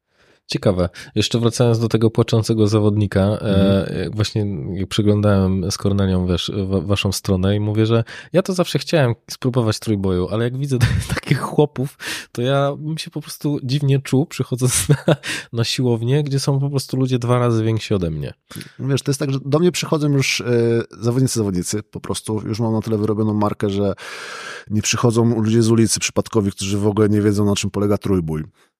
Ale no wszystko się zaczyna od tego, że idziesz na siłownię i zaczynasz to robić, jesteś coraz lepszy, coraz lepszy, zaczyna się to podobać, więc znowu robisz tego więcej, lepiej, więc jesteś lepszy i tak dalej. No to jest e, wszystko no, metoda treningu, że tak powiem. Mhm. No nie jesteś od razu prezydentem Polski. Na początku musisz być tym sołtysem, żeby skumać, na czym polega rządzenie w ogóle tym pściszewem dolnym, nie? Zwłaszcza, że to zawsze mnie zastanawia, jak są, e, po czym poznać trójboistę na, e, na siłowni, hmm. to, że robi jedno ćwiczenie, a potem od, o, przez 15 minut siedzi. Tak, tak to my. Jak to jest, że jeżeli chodzi o redukcję tkanki tłuszczowej, no to można by powiedzieć, że to jest dosyć proste. Mhm. Mniej kalorii, czyli obniżamy y, y, podaż kaloryczną dzienną, czyli jesteśmy w deficycie kalorycznym. Mniej jemy, niżeli potrzebujemy. I albo osiągamy to przez jedzenie mniej, albo przez y, intensyfikację ćwiczeń fizycznych. Tak, masz, masz takie dwie dźwignie, jak zbudować ten deficyt, nie? To dlaczego mimo tej prostoty w dzisiejszych czasach nadal jest taki problem z tym. No wiesz, tak y, ludzie teraz patrzą na moją łysą głowę i moje 120 kilo i pewnie oczekują, jesteś leniwą kurwą. Aczkolwiek problem jest trochę bardziej złożony. Y, ja myślę, że tu powinniśmy sobie wymienić parę aspektów. Bardzo fajnie, że mi te pytania wcześniej dałeś, bo sobie z, Marzyną wczoraj to przedyskutowałem i mhm. o paru rzeczach y, wczoraj mi powiedział, o których ja nie pomyślałem. Pierwsze to jest E, sam, samo to, że robimy ze słodyczy nagrodę już w dzieciństwie. I, I ona mi tak powiedziała, ja to wcześniej nie myślałem, bo ja nie mam problemów. Ja zawsze akurat miałem taki metabolizm, że, że bardzo szybko chudłem. Nie? Dla mnie tutaj przy, przybrać masę to naprawdę długa, długa, długa, długa droga to była. E, I tego jakoś nie rozkminiałem, ale było tak, że zachorowałem, to to, to zawsze pączka przynosiło. Nie? Jak tam jakąś dobrą ocenę się przyniosło, też no, czasami jakaś czekolada wpadła, bo to jeszcze, wiesz, no, ten, te, wtedy to jeszcze te słodycze nie było tak duże jak teraz na wyciągnięcie ręki, to gdzieś ta nagroda była. Bardzo, bardzo łatwa nagroda, gratyfikacja taka, która, wiesz, o, dopaminka, dawaj ją, więcej dopaminki, nie? I to, I to nam bardzo często zostało gdzieś do tych czasów, że wiesz, zmęczyłem się, a dobra, to czekoladkę, bo zasłużyłem, nie? Albo miałem ciężki dzień w pracy, no to dawaj, szybka dopaminka, cyk, nie? I to jest, to jest pierwsza sprawa, którą trzeba sobie gdzieś tutaj powiedzieć, że, że no już nas no, dzieciństwo znowu, nie? Zaskoczenie, nie? Że z, z, tego już gdzieś tutaj łapiemy jakieś takie e, te pierwsze nawyki żywieniowe i skojarzenie z tym, że słodkie to jest, znaczy, że Coś jesteś... Tak, jest. Fajnie to powiedziałeś, że nie? Że zasłużyłem. Mhm. E, I to też, e, tak ci przerwę, e, rozmawiałem z Mateuszem Ostręgą w kontekście ketozy i on powiedział też ciekawą rzecz, że na tej diecie, no jakby jasno jest powiedziane, co możesz jeść i nie, nie jesz nic, co jest słodkie, a już takich wiesz, czekoladek to już, to już to jest abstrakcja. Mhm. I on powiedział, że dla, ja powiedziałem, że kurczę, to musi być w ogóle ciężkie dla większości osób, on powiedział, że paradoksalnie nie, że oni czują się lepiej z tym, że oni nie, ma, nie muszą się zastanawiać, czy mają wybór, bo go nie mają. Czyli po prostu nie jesz tego. Mm. Czyli całkowicie odpada kwestia związana właśnie ze słodyczami i z, z takimi zachciankami. No, no i wiesz, jak już y, przejdziesz tą barierę tych pierwszych kilu, paru, paru dni powiedzmy i przyjdziesz ten detoks dopaminowy powiedzmy, Mhm. no to już jest później zdecydowanie łatwiej. Nie? To tak samo jak wiesz, odłożysz tam y, papierosy, kawę, masturbację, porno, słodycze, no to przez te pierwsze parę dni jest rzeczywiście masakra, jak to przejdziesz, to później już się czujesz dużo, dużo lepiej, nie? Bez Mhm. tego wszystkiego, nie? No bo wiadomo, masz więcej dopaminy, twoje receptory są dużo bardziej wrażliwe na tą dopaminę, więc wow, jest super, nie? To jest pierwszy aspekt. Drugi aspekt, jak już się rozpędzi z tymi słodyczami, no to później wiesz, cukier, insulina, to się wszystko idzie wszystko, wszystko później tutaj jest zaburzone, jeżeli chodzi o równowagę tych, tych, yy, tych związków w organizmie. Masz yy, zaburzone działanie ośrodka głodu, czyli leptyna, grelina, i które już też ci może później dalej powodować zaburzenie produkcji neuroprzekaźników.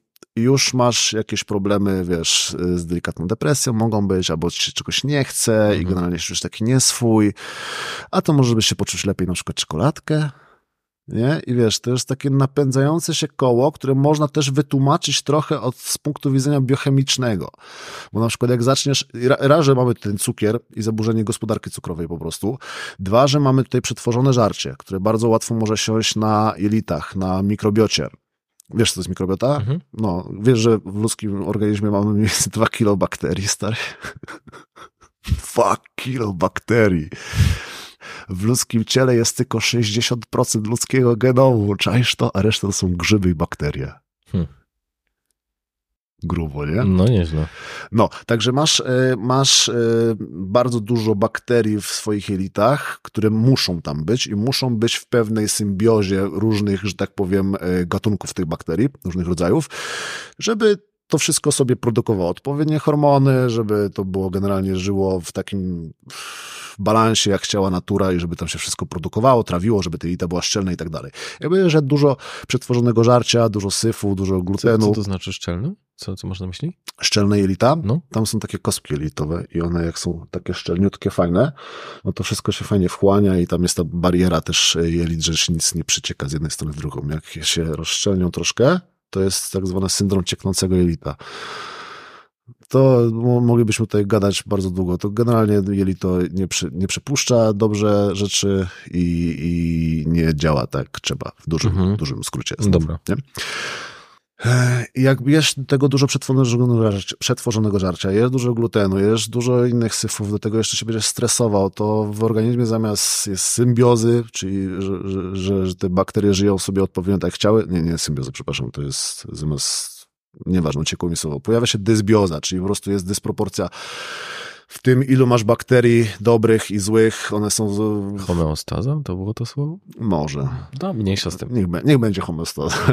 Mam nadzieję, że nie słucha nas dużo biologów. Niech będzie. Nie, jest- jak słuchają, to niech skomentują, bo Tak no, jest, no. bądźmy otwarci, wiesz, na takie rzeczowe komentarze. Nie? To ja, ja też ja nie jestem dietetykiem, to ja od razu mówię, nie? Także i, i to jest inna sprawa, że pewnie wyjdę i przypomni mi się, jak to. Klasyka. E, mniejsza z tym. W każdym razie to może z kolei powodować zaburzenia produkcji różnych hormonów, które w jelitach są bardzo obficie produkowane, na przykład dopamina, czyli znowu taka lekka depresja. To może czekoladka. Mhm.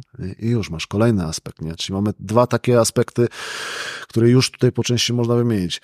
Dalej mamy to, e, że słuchaj, no nie, nie tyjesz 30 kg w ciągu jednego roku. A jak tyjesz, to co? Jak tyjesz 30 kg w ciągu roku, idź do lekarza. Coś jest nie halo, naprawdę, nie? Albo do dietetyka, bo coś naprawdę jest bardzo zjebanego w twojej diecie. Najczęściej to jest kilo, dwa kilo w ciągu roku i to jest łatwo przegapić, nie? A dwa kilo w ciągu roku to jest 20 kilo w ciągu 10 lat. I to już widać. I tu znowu jest ta samokrytyka gdzieś, którą musisz mieć i patrzeć na siebie, musisz chcieć to zobaczyć, bo nieraz jest tak, że a, dobra, jeszcze może być, nie. Jeszcze aż tak nie przeszkadza. Jeszcze widzę ptaka. Jeszcze się miesza. Jeszcze widzę Mieszczy w ptaka, dobra. Także jeszcze nie trzeba, nie? I później wiesz, jakieś takie, e, no mówię, raz, że trochę autokrytyka, a później powiedzmy, jesteś już w tym związku i tak sobie myślisz, a dobra, nie muszę aż taki być fit znowu, nie? Więc srać to, nie? I, I wiesz, nawarstwia się, po prostu to jest efekt kuli po jakimś czasie. Łatwo jest zgubić kilogram, ale jak masz zgubić 30 kilogramów albo 40 kilogramów, to Jezus, od czego w ogóle zacząć, nie? Bo to już jest naprawdę dużo. I masz jeszcze rozwaloną gospodarkę cukrową do tego, jeszcze jakieś problemy hormonalne się w międzyczasie nawobiłeś i to, i to nie jest takie łatwe w tym momencie, bo wiesz, chcesz pójść na siłownię, ale cię raz, że cię wyśmieją, a dwa, że ci w ogóle kolana bolą od pierwszego przysiadu, bo przecież jesteś, twój aparat ruchu jest tak niesprawny przez te wszystkie lata, że hej, nie? I dalej jeszcze tego możemy dołożyć kiepską edukację po prostu na na świecie. Ludzie nie wiedzą, co znaczy zdrowo jeść. Ludzie myślą, że dieta to są, znaczy, ja w ogóle nie lubię słowa dieta, bo dieta to się wiąże z takim wyrzeczeniem jakimś, nie? Mhm. Ja mówię, że ja mam konkretne jakieś nawyki, styl żywieniowy. I to już nie brzmi tak strasznie, nie? po prostu. Ja jem po prostu nieprzetworzone rzeczy, które sam sobie robię. I, I to już najczęściej bardzo dużo pomaga w tym, żeby nie narzeć się pod korek przetworzonego żarcia, który wiesz, jest taki malutki batonik, nie, a ma kurde 300 kalorii, nie, a ziemniaków 300 kalorii to nagle jest tyle, nie. No i wiesz, nażyj się tym i tym. No wiadomo, że tym batonikiem nie do końca się narzesz, bo w żołądku będzie mało, nie.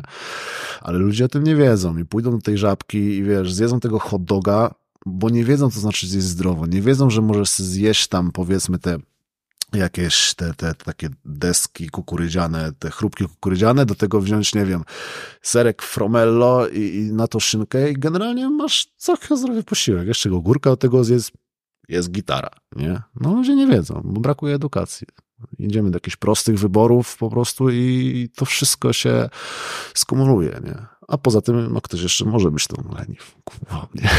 Myślę, że tutaj jest kilka takich czynników. E, tak bardzo dużo. Mówisz, że z jednej strony. Dużo. Złożony proces, złożony, złożony, złożona sprawa i no po prostu, no takie czasy żyjemy, że chociażby ile się rusza za dzieciaka?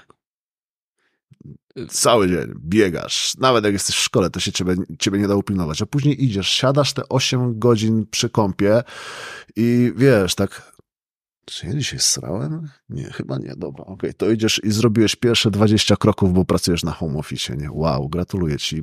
Minął pół dnia, ty zrobiłeś 20 kroków, nie? I ludzie mówią, że im metabolizm zwolnił. Nie jest tak. Metabolizm zwalnia po 70 roku życia o 8%. To mnie zaskoczyło, że nie ma czegoś takiego jak zwalniający o metabolizm. 8%, 70 roku życia, nie? Po prostu się coraz mniej ruszamy, najzwyczajniej na świecie. Masz przejście na rynek, a dobra, stać mnie na Ubera już przecież, nie?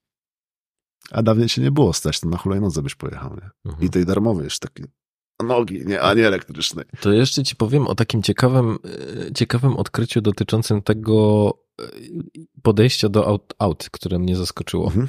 Ja jestem wychowany e, w mieście, więc mhm. jestem przyzwyczajony do tego, że to jest ciekawe, że się chodzi dużo. Mhm. No bo te przystanki komunikacyjne nie są zawsze umiejscowione tam, gdzie ci wypada, znaczy tak, gdzie, tak, tak. dokładnie tam, gdzie potrzebujesz. I co ciekawe, zastanawiałem się, z czego to wynika, że są tacy ludzie wśród moich znajomych, którzy wszędzie jeżdżą autami. Hmm. I to jest kwestia małych miast. Bo ludzie z małych miast przyjeżdżają do Wrocławia i nawyki związane z jeżdżeniem im zostają. Bo w małym mieście musisz mieć auto, no tak. Bo nie, nie dojdziesz i nie ma komunikacji miejskiej. Mhm. I co ciekawe, to się, to, tutaj się pojawiają w ogóle dwie kwestie. Pierwsza związana z tym, że zaczynasz się robić hiperwygodny, to znaczy, że wszędzie podjeżdżasz tym autem, no bo tam podjeżdżałeś, mhm. korkujesz miasto, jeszcze bardziej się wkurzasz. I druga rzecz, że to się robi z wyznacznikiem statusu. To znaczy, że w małych miastach, jeżeli ta, nie masz ta, auta, mhm. to jesteś naprawdę bardzo biedny. No okej, okay, okej, okay. no jest coś w tym Więc jest. jeżeli e, przenosisz ten, e, ten, to nastawienie do dużego miasta, to, to oczywiście w, w jakimś stopniu myślisz sobie, a nie ma auta, to mhm. znaczy, że ja mogę być od niego lepszy, więc korzystam jeszcze dalej z tego auta. I to jest w ogóle ciekawa rzecz, na którą zwróciłem uwagę. I rzeczywiście to się sprawdza, że większość osób, która jest wychowywana w miastach, to jest przyzwyczajona do komunikacji miejskiej, tak jakby to jest na, na, naturalnym częścią ich, ich życia i to powoduje, że, no bo wiesz, w komunikacji nie zawsze możesz siedzieć, więc stoisz, chodzisz. To... No taka zwykła abstrakcja, jak zdajesz sobie sprawę, że jak tam pojedziesz na rowerze, prawdopodobnie będziesz szybciej nie? Dokładnie. Co dla mnie, jak przyjechałem tutaj za pierwszym razem i Marzena, moja żona mi mówi, jedź rowerem, będzie szybciej. Mówię, co? Nie ma, nie ma opcji przecież, nie? On mówi, no powiedz, co, zobacz, pojechałem, było szybciej, nie? Wow, wow, jak to, nie? Z, zwłaszcza, że miasta oferują w ogóle dużo takich rozwiązań, Mhm. które, no tutaj są te rowery, które możesz wypożyczyć i też 20 minut.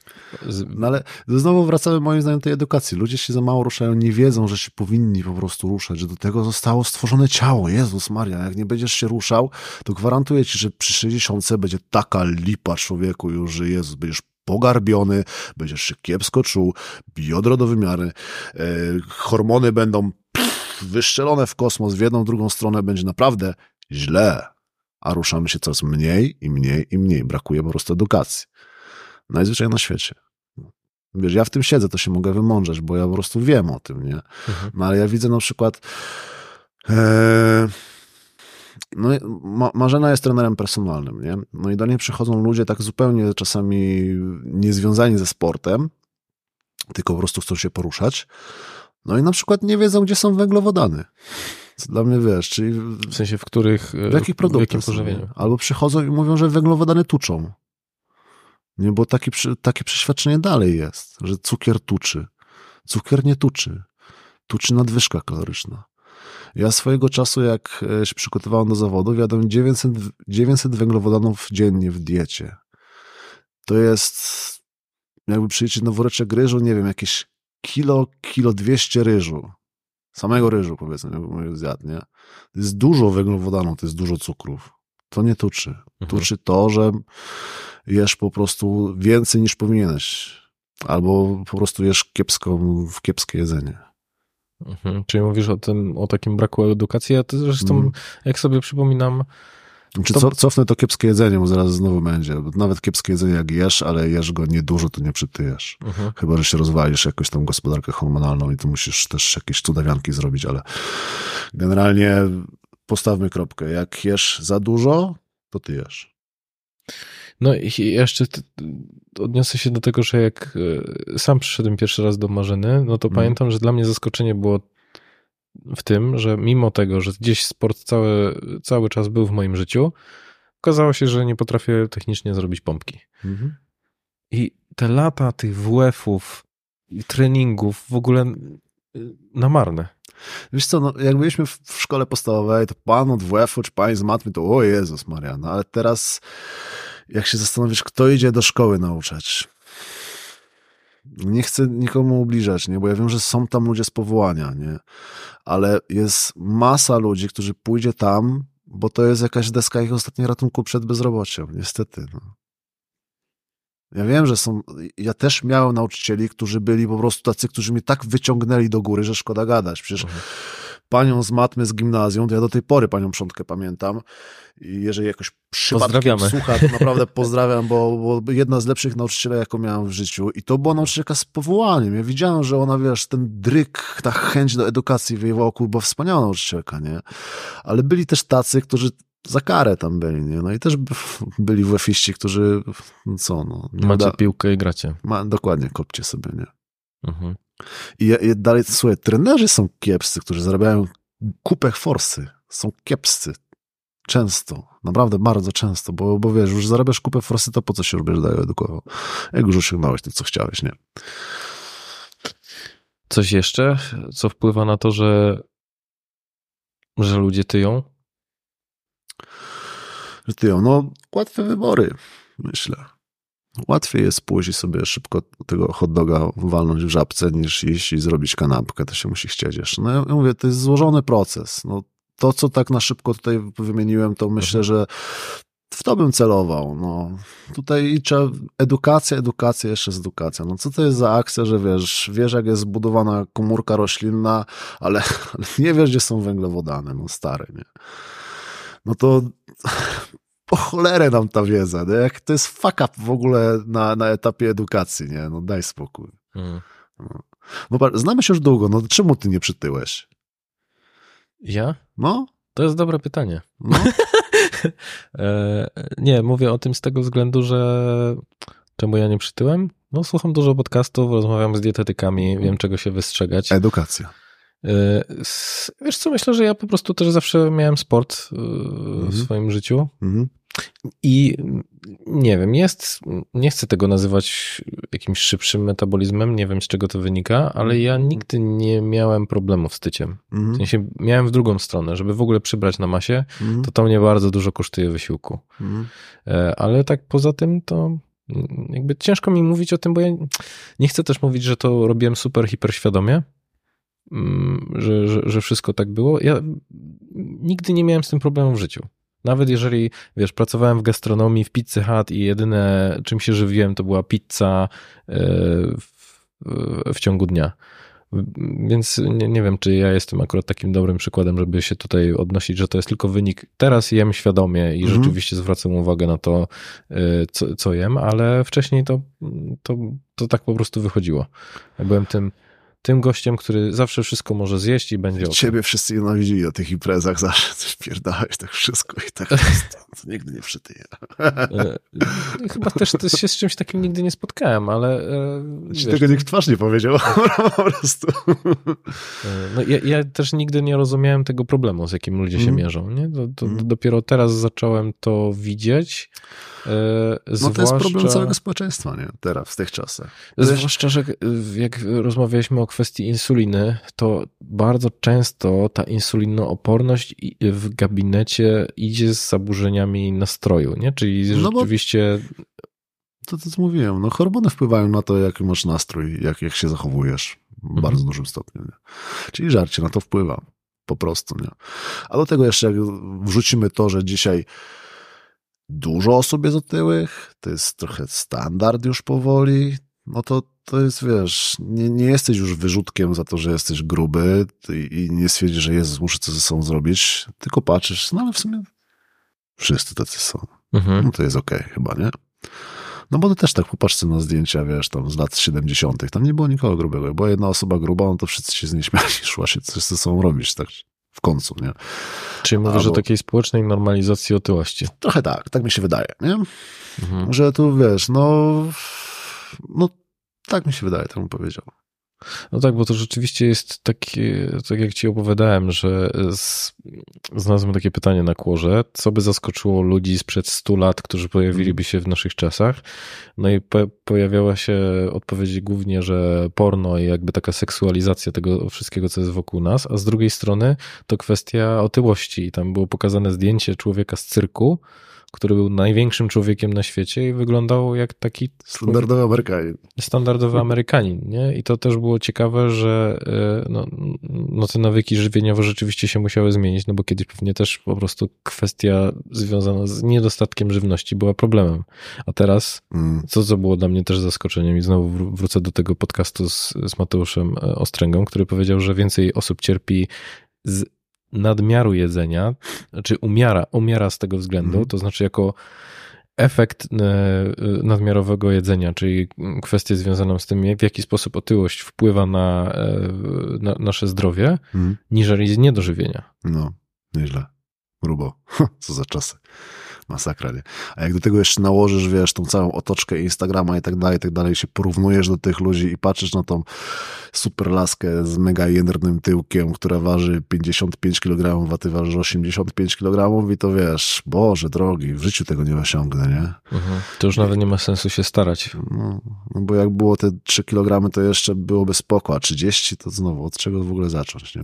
No właśnie, i trochę tutaj za- zahaczamy o ten temat, o którym też chciałem z Tobą porozmawiać. To znaczy, że pracujesz y, już długo z zawodnikami, z ludźmi, którzy no, mają jasne nastawienie na to, co chcieliby osiągnąć. I to pytanie, które chciałem zadać, to co jest tym paliwem? Motywacja czy dyscyplina? Na czym powinniśmy się skupiać? Jako formie do tego, żeby realizować swoje cele, ale nie realizować na zasadzie 30-dniowego wyzwania na, organizowanego na Instagramie i zobaczymy, co będzie, Mhm. tylko jako formy nawyku, która ma zmienić i ukształtować nasze myślenie i działanie na resztę życia. Bo tak jak trochę powiedziałeś, to, to trochę mm, parafrazuję to, o czym mówiłeś w kontekście diety, że to nie chodzi o dietę, tylko o nawyki żywieniowe. Chodzi o styl życia. E, To, to jak patrzysz na zawodników, na ludzi, z którymi pracujesz, to jak oni to robią, że są w stanie, albo co różni tych, którzy robią to raz na jakiś czas, a Mhm. ci, którzy robią stały, e, stały progres? wiesz, większość osób, jakichś tam mówców motywacyjnych ci powie, bo teraz to jest modne, że dyscyplina jest dużo, dużo lepsza niż motywacja. Ja po części się z tym zgadzam, ale prawda jest taka, że jeżeli motywuje cię to, żeby być zgrabniejszą od Kasi z pracy i przez to pójdziesz, ogarniesz dietę, pójdziesz na siłownię i ogarniesz w końcu, dowiedziesz swój cel Mhm. dzięki motywacji, to co w tym złego? Nie?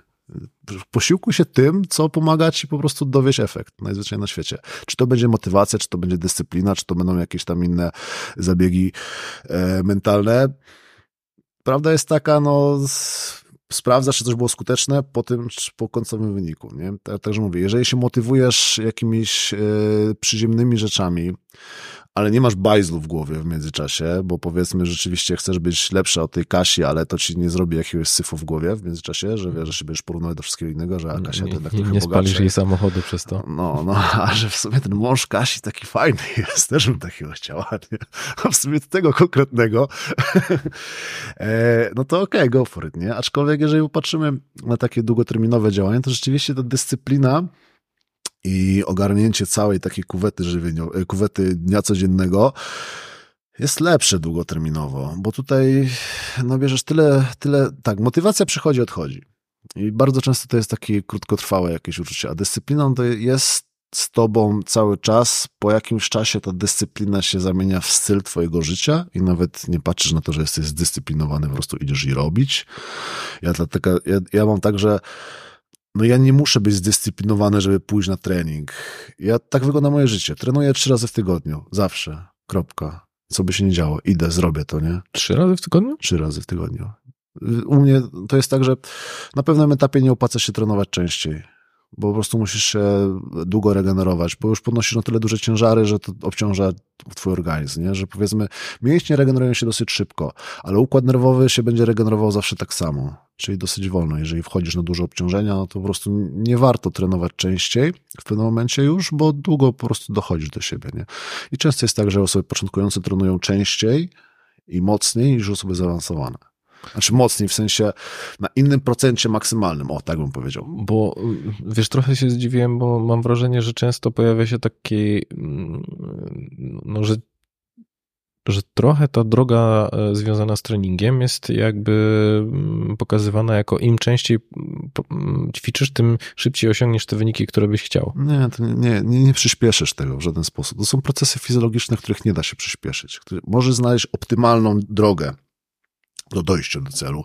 Optymalny trening, bo każdy będzie reagował troszeczkę inaczej na, przepraszam, na objętość treningową konkretną, na konkretną intensywność treningową, częstotliwość, nie? Ale koniec końców, jak już dojdziesz do tej ścieżki, swoje optymalne dla siebie, nie przyspieszysz tego procesu. I to nie ma, nie ma czegoś takiego, że im szybciej, tym, tym lepiej, im częściej, tym lepiej. No niestety, tak nie działa.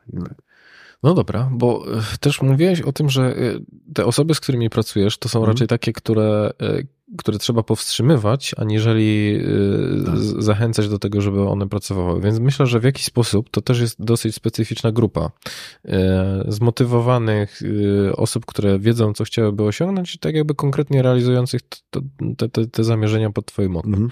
A jeżeli spojrzałbyś trochę szerzej i m- m- miałbyś, no bo też pracowałeś z różnymi ludźmi, którzy nie są zawodnikami, y, no i gdzieś tam z tym światem sportu jesteś, y, y, jesteś związany, to jeżeli miałbyś poradzić coś y, ludziom, co miałoby ich jakby ukierunkować na to, żeby to ta zmiana była stałą w ich życiu, to znaczy, żeby ten, jeżeli ktoś na przykład boryka się z tym, żeby ten sport stał się częścią jego życia, to w jakim kierunku iść, od czego zaczynać? Znajdź taki cel, który cię będzie naprawdę jarać. Który cię będzie naprawdę jarać, tak, że po prostu myślisz o nim i wiesz, pod stołem aż taki namiot ci wyrośnie, nie? Że to musi być coś niesamowitego, co cię będzie rzeczywiście napędzać tam. I to może być z dwóch stron. Coś, co będziesz chciał mega osiągnąć, nie? Dla, dla moich zawodników to najczęściej są po prostu wyniki siłowe i ja im mówię, zapisz sobie te wyniki w takim miejscu, żeby one drażniło codziennie oko twoje. Bo cel jest łatwo stracić z oczu i zapomnieć po prostu o nim przez rutynę dnia codziennego. Najzwyczajniej na świecie. Nie, bo wiesz, zaraz po zawodach jesteś zajarany. Ja wiem, że ja to przenoszę cały czas na świat sportu, ale to można przenieść na wszystko, powiedzmy. Nie, nie wiem, kupiłeś sobie nową kieckę, fajnie w niej wyglądasz, super, jesteś zajerany, ale później odkładasz tą kieckę do, do szafy i zapominasz o tym gdzieś, nie? I po prostu przypominaj sobie o tym, najzwyczajniej na świecie, codziennie, najlepiej, żeby to drażniło twoje oczy. Po co to robisz po prostu? Czyli nie trać tego celu z oczu. Bo, bo łatwo jest gdzieś tam się zatracić i później stwierdzić, że zapomnieć o tym uczuciu w głowie, gdzie to czujesz, które sprawia, że wstajesz i idziesz robić. Nie? I to mówię, albo może być coś, co cię będzie ciągnęło, albo coś, co cię będzie odpychało. Czyli w sensie wiesz, co się stanie, jeżeli tego nie zrobisz. I moim zdaniem ta ciemna strona bardzo często działa motywująco dużo, dużo bardziej niż nagroda. Na zasadzie... Czyli te wyobrażenia, co będzie, jeżeli tego nie zrealizuje? Mogą to być wyobrażenia, mogą to być jakieś doświadczenia z twojego życia. Ja na przykład e, swojego czasu, no zresztą jak wiesz, dosyć dużo imprezowałem, dużo było narkotyków w moim czasie swojego, w moim życiu swojego czasu. Bardzo mroczny, generalnie niespokojny okres i zrobiłem tam dużo fuck-upów, że tak powiem, dużo gówno odwaliłem, nie? I po prostu były takie momenty, które do tej pory, jak sobie o nich przypominam, są takie, Jezus Maria, nie chcę tam być już nigdy więcej. I to jest tak trwałe w mojej głowie, co ja wtedy tam zrobiłem, co być może już y, jakbym to przetrawił sobie, to by nie było rzeczywiście takie złe, o ile ja trochę pielęgnuję to uczucie w sobie, które mnie napędza i odpycha od tego miejsca, gdzie byłem i idę robić to, co mam robić. Nie? Mhm.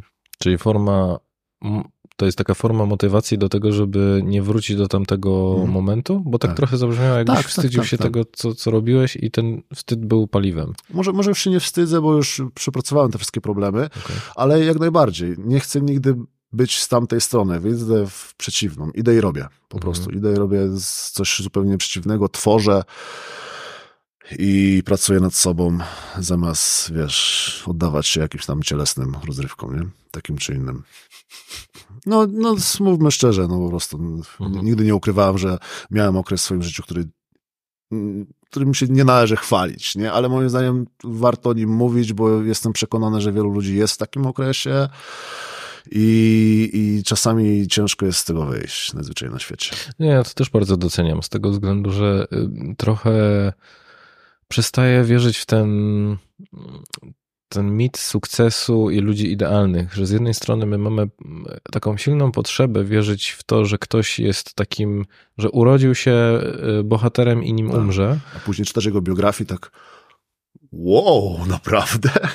Że, że można być rzeczywiście zaskoczonym mm. i mhm. trochę tak jak mówiłeś o tym, że jeżeli ktoś zaczyna i czuje, że mierzy się z jakimiś problemami zdrowotnymi albo z otyłością i widzi kogoś, do kogo chciałby dążyć, ale to jest po prostu abstrakcyjny obraz, że to w miejscu, w którym ja jestem, a do którego miałbym iść, jest tak dalekie, no to to ja w ogóle nie będę e, zaczynał. Więc znajdź coś, co jest silniejszym uczuciem, na przykład strach przed czymś. I to jest też ciekawa rzecz, bo z jednej strony w kontekście tej, tej ciemnej strony tej takiej motywacji od, nie? czyli ja mhm. nie chcę być tym człowiekiem, którym byłem i to mnie pcha do tego, żeby, żeby stawać się lepszym.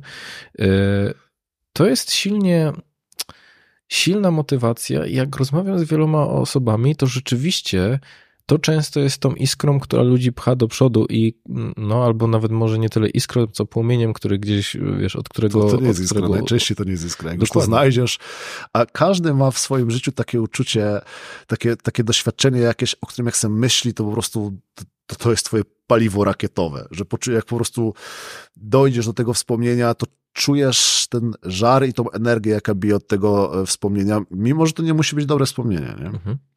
I, I to jest ciekawe, bo nie, nie wiem, czy kojarzysz Dawida Goginsa? Tak. Kurczę, to, to jego historie są właśnie czymś takim i pamiętam, że na początku, kiedy też dla ludzi, którzy nie, nie, jakby nie znają, to w ogóle po, polecam zapoznać się z tą osobą, ale to jest e, osoba, która mierzyła się z dużą otyłością, z problemami zdrowotnymi. Jego marzeniem było zostać mm, tym komandosem Navy mm. Sealsem i on wielokrotnie został odrzucany. To jest jeden z tych najcięższych takich rekrutacji treningowych, które trzeba przejść, żeby w ogóle się dostać. On był osobą e, czarnoskórą, przez to w ogóle miał o wiele trudniej, żeby się, żeby się tam dostać dostawać, tak jakby, no doświadczał bardzo wielu negatywnych jakby kłód pod nogi, które mm. życie rzucało mu kłody pod nogi, albo można by powiedzieć, że teraz pewnie sam sobie je rzucał.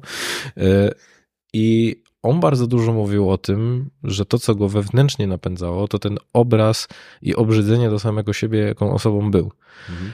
I no polecam w ogóle z, z, jakby z, zgłębić ten temat, bo to w jaki sposób ja to opisuję, nie oddaję tego, tej tak, głębi. Tak. Mhm. E, I i pomyśl, i gdzieś tam była taka wewnętrzny sprzeciw na, na, początku we mnie, bo mówiąc, kurczę, no jednak są badania, które pokazują, że na przykład kwestie samooceny yy, warto yy, wypracowywać poprzez na przykład takie samo współczucie, nie? To tak brzmi bardzo pluszowo i że to są skuteczne metody radzenia sobie, czyli ty mhm. mówisz sobie, no jakby stajesz się swoim przyjacielem, a, mm, czyli trochę jakby mówimy o tym, że o takim byciu empatycznym względem siebie, a tutaj mhm. pojawia się całkowicie inna, e, inne spojrzenie, które mówi: Nie, nie, nie. Ty masz pamiętać o tym, jaką byłeś osobą, żeby uciekać od tego obrazu, że, który motywuje cię do tego, żeby stać się cał, całkowicie lepszym. W, wiesz co, ja bym ci teraz powiedział znowu, wrócę parę zdań wcześniej, rób to, co działa. Mhm. Po prostu sprawdź, co działa. Każdy jest troszkę innym człowiekiem. Nie? Mnie na przykład bardzo często, i znowu motywuje, bo nie, to nie jest dyscyplina, tylko bardzo często mnie motywuje, jak już mi się nie chce, powiedzmy, jestem wieczorem, wiem, że muszę zrobić tam jakieś mobility i porozciągać się, a jestem zmęczony, bo też pracuję czasami po kilkanaście godzin dziennie mi się zdarza przy, przy biurku, to sobie myślę, Rafał, ty już młody nie jesteś. Tobie nie zostało już tak dużo czasu w tym sporcie, nie? Może 10 lat, nie? Jak dobrze pójdzie, to nie jest dużo, nie? Dawaj, stary, na glebę, rozciągaj się, nie? I wiesz, i samo to, to poczucie, że uciekającego czasu, nie? Co, co raczej jest takim negatywnym uczuciem, powiedzmy, jest w stanie mnie rzeczywiście ściągnąć z tej kanapy, walnę się na ziemię i zaczynam się rozciągać. Nie? No to też jest ciekawe, bo też często też y, sam siebie motywuję do tego właśnie w taki sposób, że nie wiem, czy słyszałeś o the tail end. Y, to jest takie podejście, w którym rozpisujesz sobie rzeczy, które są ważne dla ciebie i liczysz, ile do końca życia ich ci zostało. A, ho, ho, ho. Czyli załóżmy, że masz trzy treningi w tygodniu, nie? No to załóżmy, że do 60 je będziesz robił. Aha. no to masz tam, nie wiem, dwadzieścia kilka lat. Tak. No i tam mnożysz, ile, ile ci tam wyjdzie, powiedzmy, strzelam, nie? 11 tysięcy treningów ci zostało. I za każdym razem, kiedy ci się nie chce iść na trening, to wiesz, że ten czas nie wróci i że zostało ci 11 tysięcy i jeżeli tego nie zrobisz, no to będziesz miał o jeden mniej, po prostu. Się. Y, więc no to jest też ciekawe, chociaż wiesz, też badania pokazują jasno, że wizualizacja tych y, pozytywnych celów, czyli ja mhm. już jestem tym, wiesz, umieśnionym gościem, jest mniej skuteczna niżeli wizualizacja tego, co się stanie, jeżeli ja tego nie zrealizuję, czyli jeżeli tak. będę dalej w tym samym miejscu, i wizualizacja tych rzeczy, które mogą mnie odciągać, czyli na przykład, że ktoś mi zaproponuje ciastko albo wyjście mm, na spacer zamiast pójście na tam siłownię. Jakby tak nie było, to by szef ci w życiu żadnego deadline'u nie dał, bo ci hmm. daje wypłatę i ta wypłata by starczyła, a jednak ten deadline jest po coś, nie? Więc to też jest ciekawe, jak, jak my funkcjonujemy, jak te, ten świat psychologii i sportu się przeplata ze sobą. No oczywiście, że tak. No dalej sportowy jest człowiek przede wszystkim, nie? Więc nie może być innych zasad. Mhm. A jeszcze inna kwestia, dlaczego Tutaj możemy powiedzieć e, z jednej strony jak zacząć, a z drugiej strony jak nie dać sobie przerwać, czyli e, zastanów się, co cię odciąga od tego, co robisz, nie? Dlaczego gdzieś ta prokrastynacja się pojawia, dlaczego gdzieś tutaj, wiesz, nie idziesz na ten trening, czyli też znowu poznaj siebie, porozmawiaj sam ze sobą, zastanów się nad swoimi czynami i co, tobie, co tobą motywuje po prostu najzwyczajniej na świecie. Bo bardzo możliwe, znowu wracamy do tego, co wcześniej mówiliśmy, że niektóre rzeczy musisz przepracować, że odkładasz jakieś rzeczy na później, bo powiedzmy masz jakieś wspomnienie z dzieciństwa, które może się źle kojarzyć i na przykład boisz się osiągnąć sukcesu. Mhm. Z jakiegoś powodu. Ale z drugiej strony też myślę, że to mogą być bardziej przyziemne rzeczy, że na przykład twój partner albo partnerka mówi, weź dzisiaj zostań, bo oglądamy Netflixa. Oczywiście, że tak, nie? Ale jeżeli wiesz, systematycznie pojawia się w tobie jakiś opór przed działaniem, który wydaje się, że jest znikąd i wydaje się bezsensowny, bo ty wiesz, że przecież że ty powinieneś pójść na tą siłownię. To dobrze, jak pójdziesz na tą siłownię. Ty wręcz chcesz osiągnąć, znaczy chcesz, e, chcesz dojść do miejsca, do którego musisz uczęszczać na siłownię, żeby, żeby tam dojść, nie? A jednak nie, nie idziesz. Raz, drugi, trzeci. Nieważne, czy to mówimy teraz o siłowni, czy o żarciu, czy o czymkolwiek innemu. No to być może tkwi w tobie jakiś wewnętrzny opór, który po prostu trzeba dojść e, do tego, trzeba dojść do jego źródła, nie? Dlaczego? Znowu, poznaj siebie. Poznaj mechanizmy, które rządzą tobą najzwyczajniej na świecie. Ale też popatrz, że mówisz o takim głębokim spojrzeniu na e, fundament, który cię blokuje, Mhm. bo też mam takie poczucie, że często ludzie mówią o tym, że nie zrobiłem czegoś, bo, co jest rodzajem takiego powierzchownego usprawiedliwienia tego, o czym ty mówisz, żeby spojrzeć głębiej. Czyli nie poszedłem na trening, bo tam nie, nie miałem czasu, no ale właśnie to czemu z, w taki sposób z- skonstruowałeś swój dzień, żeby tego czasu nie mieć? Mhm. No bo jednak to ty decydujesz. Mhm. Tak. Czyli dlaczegoś to zrobiłeś, nie? Mhm.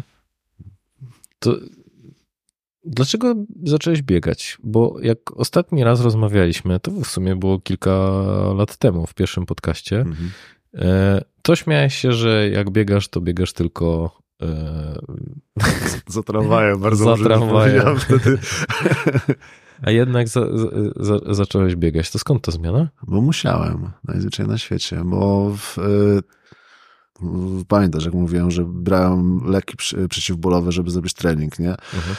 To było jednym z paru, podejrzewam, mm, jakichś źródeł moich późniejszych problemów e, z trzustką, bo miałem ostre zapalenie trzustki, które dosyć srogo przechodziłem parę razy w szpitalu, byłem, długa diagnostyka była, ludzie, nie, znaczy lekarze nie wiedzieli, co mi jest i generalnie to się ciągnęło bardzo długo, przez dwa lata chyba łącznie, Mhm. y, bo... I trenowałeś wtedy?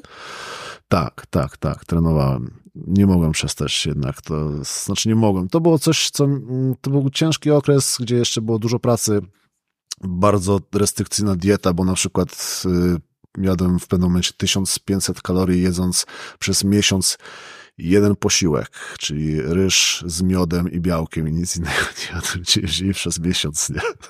Także ciężki okres psychicznie trochę i te treningi mnie gdzieś tam trzymały w kupie. To było coś, co, co wiesz, szedłem i robiłem to, co lubiłem. To była jedna rzecz taka, nie? I to mnie utrzymało gdzieś tam mentalnie w kupie. W każdym razie em, przyjąłem w trakcie leczenia dużo leków, które sprawiły, że otłuściła mi się wątroba. Miałem e, Od nie, leków? od leków, tak. Jest coś takiego jak niealkohol, niealkoholowe stłuszczenie wątroby. Niealkoholowe? Chyba tak, Mhm. stłuszczenie wątroby. No i otłuściła mi się wątroba trochę, co podniosło moje enzymy wątrobowe i generalnie nie- wątroba nie działała tak w pełni sprawnie, jak mogłaby być. Yy, No i jedynym sposobem, żeby to odkręcić, była odpowiednia dieta i cardio. I mimo, że nie lubię cardio, no to robiłem dla zdrowia najzwyczajniej na świecie, bo musiałem. Nie? To już nie ma tak, że chcę. Robisz, musisz, idziesz, robisz. Nie chcesz, trudno, robisz. A to w jaki sposób można. e, y, Są jakieś markery, które wskazują właśnie to niealkoholowe stłuszczenie wątroby? Bo Pierwsze w- co to masz podniesione enzymy wątrobowe, aczkolwiek to może być efekt bardzo wielu rzeczy, na przykład treningu chociażby, Okej. nie? Ale druga sprawa to po prostu e, badania obrazowe, czyli zrobiłem zrobiłem fibronoskan, to się chyba tak nazywa, i USG jamy brzusznej i wyszło, że tam mam takie minimalne stłuszczenie wątroby rzeczywiście jest, nie? Mimo, że nie, były, nie jestem raczej otłuszczoną osobą, no to, to wątroba była otłuszczona. No bo to takie jest dla mnie e, trochę zastanawiające, no bo tak jak mówisz, że to chyba w sumie każdy z nas mógłby być na to narażony, zwłaszcza takie osoby jak ja, Ja przyjąłem gdzieś- bardzo dużo leków, bardzo dużo leków przyjąłem, Aha, naprawdę. aha. I to były na przykład takie antybiotyki z solą bizmutu, nie? Bizmut jest tak dosyć nisko w układzie okresowym pierwiastków jak coś, nie? To jest tak, że przez dwa miesiące czułem posmak metalu w ustach. Aż tak? Tak, tak jakbyś dosłownie polizał klamkę czy coś takiego, nie? Naprawdę hardkorowe. Nie myślałem, że w ogóle ten efekt uboczny antybiotyku aż tak mi będzie przeszkadzał, bo czytałem, że tam okej, tam czarny, czarne kał będzie. No okej, dobra, do przeżycia, nie? Dziwny zapach z ust, okej, nie? Mhm. Metaliczny zapach w ustach, smak w ustach, mówię. No dobra, Wiesz, jak teraz dałem rtęć do kreatyny, to... E, I co? Pomogło?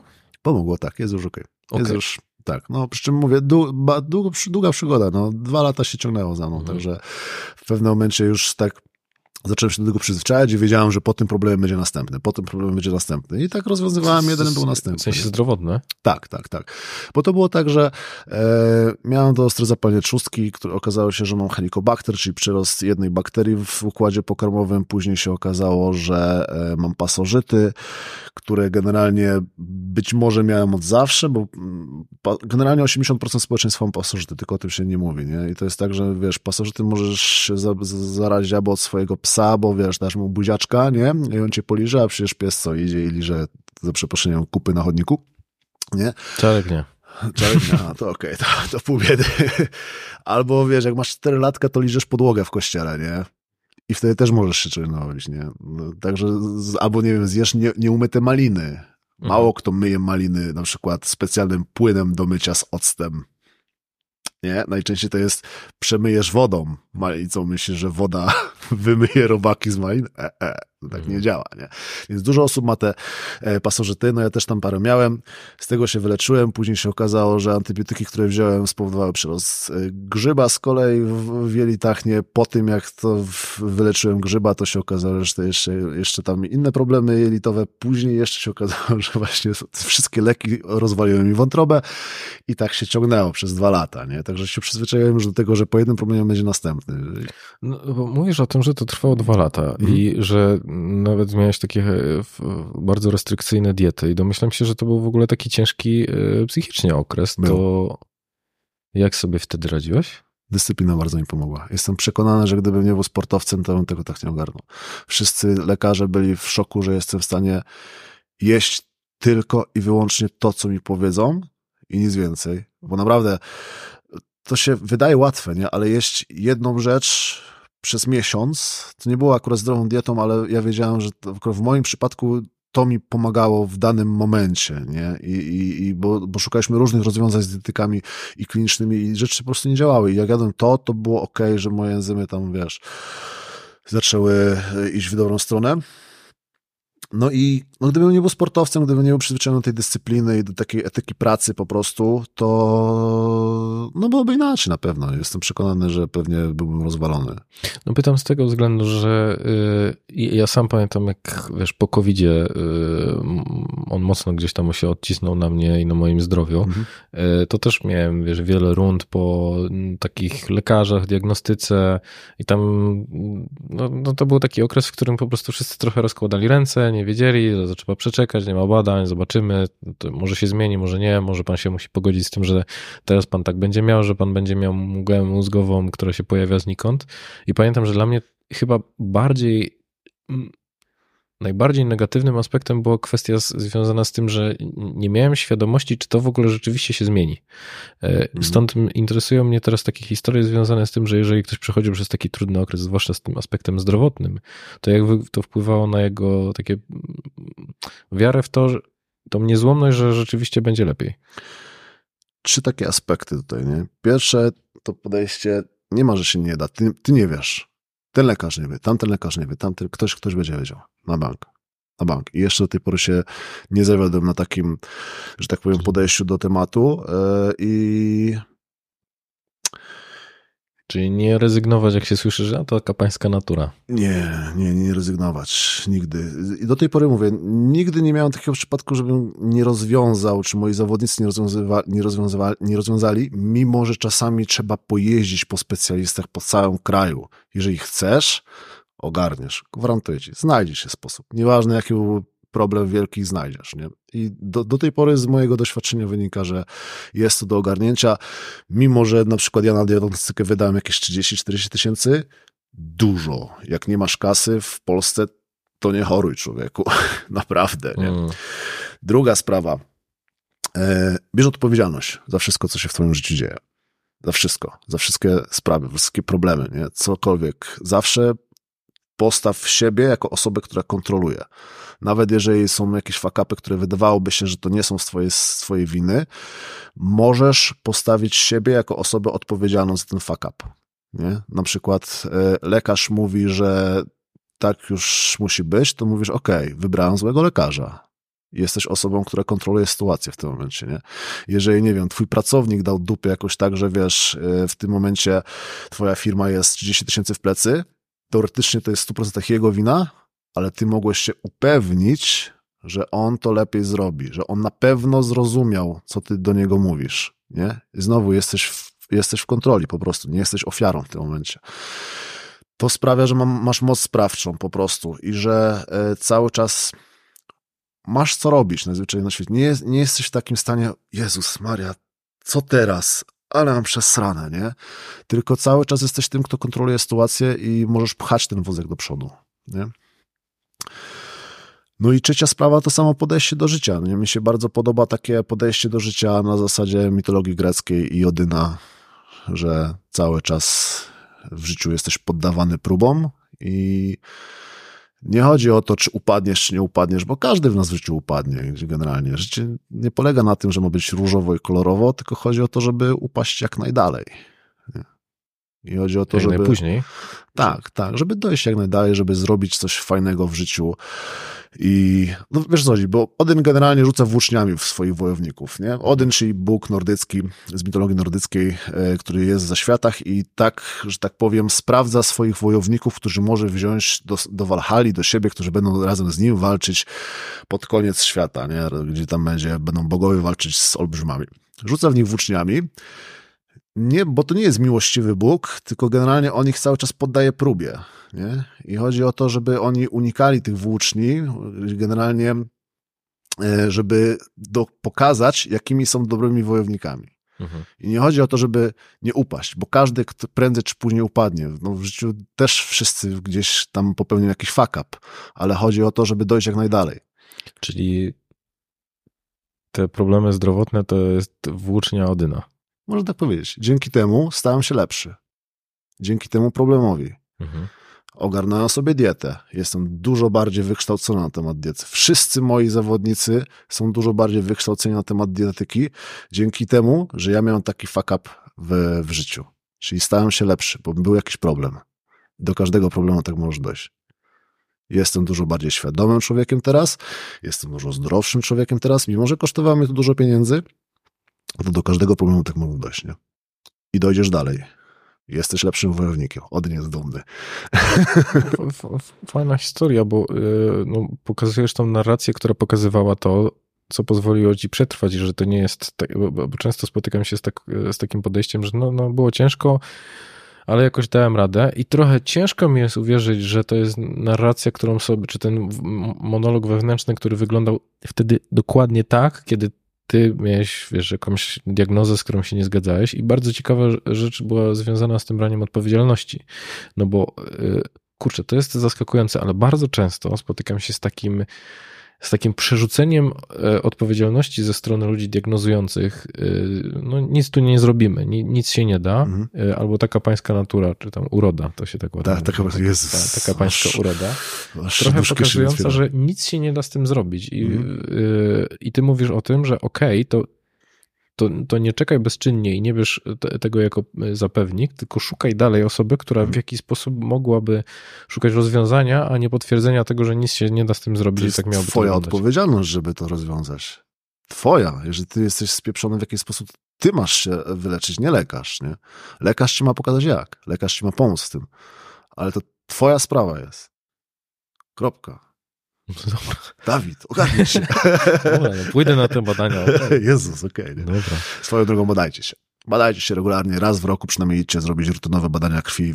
Po prostu sprawdźcie, czy wszystko jest pod maską sprawne, bo nie raz, nie dwa nie widać tego na zewnątrz. A Mm. później jak wychodzi, to wydajecie 40 tysięcy na diagnostykę. Nie opłaca się. Zwłaszcza, że te badania nie są takie drogie, nie? Mhm. Myślę, że w około 100-200 zł da się. z- Jak chcesz zrobić taki większy pakiet, to troszkę więcej, ale taka ode mnie wskazówka, nie idźcie do diagnostyki, mimo że sam chodzę, bo mam diagnostykę pod, pod blokiem dosłownie, ale w takich małych laboratoriach e, jest dużo, dużo taniej. We Wrocławiu na przykład Echomet. Jezu, E, jakie tam są ceny, co? W diagnostycznym w Echomecie. W Echomedzie na Kamińskiego. Jezus, tam za połowę ceny robisz badania. No, 5 zł za morfologię. Wszyscy koksiarze tam chodzą. No, no No tak. ja też. Także no polecamy, bo jeżeli jesteście z Wrocławia, to Kamińskiego Echomet Mhm. ceny absolutnie 3-4 razy tańsze niż Tak, w, tak, w każdej innej placówce i często jest tak, że wyniki i tak idą do diagnostyki. Jak w sobotę zrobisz, to oni wysyłają do laboratorium z diagnostyki. Więc nawet na panelu diagnostyki masz te wyniki. Mhm. Że już w ogóle hit. Dobra. Jeżeli miałbyś e, zachęcić ludzi do tego, żeby rzeczywiście po, po, podjęli jakąś akcję, to znaczy, że oni wiedzą, że chcieliby zacząć, ale trochę, wiesz, leżą na, siedzą na tej przysłowiowej kanapie i zastanawiają się, kurczę, co, co ja miałbym zrobić, żeby, no i górnolotnie to nazwę, ale niech tak będzie, e, pokierować swoim życiem w, w dobrą stronę, to co, co, co byś im powiedział? Prawdopodobnie nic bym nie, nie powiedział takim ludziom, bo by do mnie nie przyszli, e, bo pracuję z innymi, z innymi ludźmi raczej, ale jakbym miał im powiedzieć coś, jakbym musiał coś powiedzieć, to no chyba bym się powtórzył tutaj. Znajdź coś, co rzeczywiście cię jara, człowieku, co, co cię na tyle dosłownie podnieci, że wstaniesz z tej kanapy i pójdziesz coś zrobić, bo najciężej jest zacząć po prostu. Ale jak już się wkręcisz w to i zobaczysz efekty, to, to jest zupełnie inna bajka. To później kontynuować to, to jest przyjemne. To nie jest tak przecież, że wszyscy z fit świata idą na ten trening i o Boże, ale jestem wojownikiem, codziennie wstaję i idę na trening. Nie, wszyscy lubią to robić. To jest naprawdę przyjemne i da się w tym znaleźć taką frajdę w samorozwoju, czy to fizycznym, czy mentalnym, to co ci daje siłownia, że to jest tak niesamowicie wielki obszar, wielki świat po prostu, jaki można eksplorować, a no, nie warto naprawdę się gdzieś zasiadać na tej kanapie i nie wiem, grać w grę, jeżeli możesz grać w grę, która jest rzeczywistością i możesz być sam tą postacią, którą zajebiście wymaksujesz i zbudujesz sobie ją od zera, może nie od zera, bo jesteś już w jakimś punkcie, ale rzeczywiście dorzucisz tych statystyk, ile będziesz chciał i się rozwiniesz w naprawdę fajny sposób, nie? No, Zabrzmiał jak zys. Nie, akurat powiem ci, że wiem, kto to jest, ale totalnie nic nie słuchałem go nigdy, co mówi. Nie, nie. Nie, nigdy. No to wiesz, ostatnie powtórzenie zawsze dla Zyza. Dobre. E, wiesz co, e, rzeczywiście e, no zachęcamy do tego, żeby, żeby się ruszyć. Ja te- też dodam od siebie, że ja na przykład oszukuję się w taki sposób, Mhm. że staram się pamiętać ten pozytywne momenty, no bo często jest tak, że nie chce się iść na siłownię, tam na rower albo cokolwiek Mhm. i pamiętać tylko te przyjemne y, przyjemne ćwiczenia albo przyjemne momenty zadowolenia i myśleć o tym idąc na siłownię Tak. i to też dobrze się sprawdza. działa. Albo myśl o tym, jak jesteś gruby i że nie chcesz być gruby po prostu. No Cokolwiek działa. Dokładnie, Wracamy, no jeżeli to cokolwiek działa. rzeczywiście jest dla ciebie motywatorem, to cze- czemu nie? Mhm. Y, Co, ja w takim razie e, zachęcam do, do podglądania was chyba na Instagramie, tam najprężniej Tak, na Instagramie. fu- funkcjonujecie, z tego względu, że to są edukacyjne i bardzo zabawne e, rolki, E, to znaczy mówię o tym z takim pełnym przekonaniem, bo są pod względem e, właśnie mam wrażenie, że macie taką ciekawą e, zdolność do tego, żeby tworzyć treści, które są e, bardzo merytoryczne, robić to w przystępny sposób i super ładny. Także no, zachęcam do śledzenia Instagrama, jeżeli ktoś chciałby rozpocząć przygodę z trójbojem i robić przysiad z 500 kilogramami, to, no to polecam. Także dzięki za rozmowę. Bardzo dziękuję za zaproszenie. No. No. I proste koniec. plecy. Proste plecy. Niemożliwy. Dobra, to dzięki. E, również dziękuję. Do usłyszenia kiedyś tam. Piona. Do usłyszenia. Słuchasz podcastu charyzmatyczny. Zasubskrybuj, daj kciuk w górę lub skomentuj.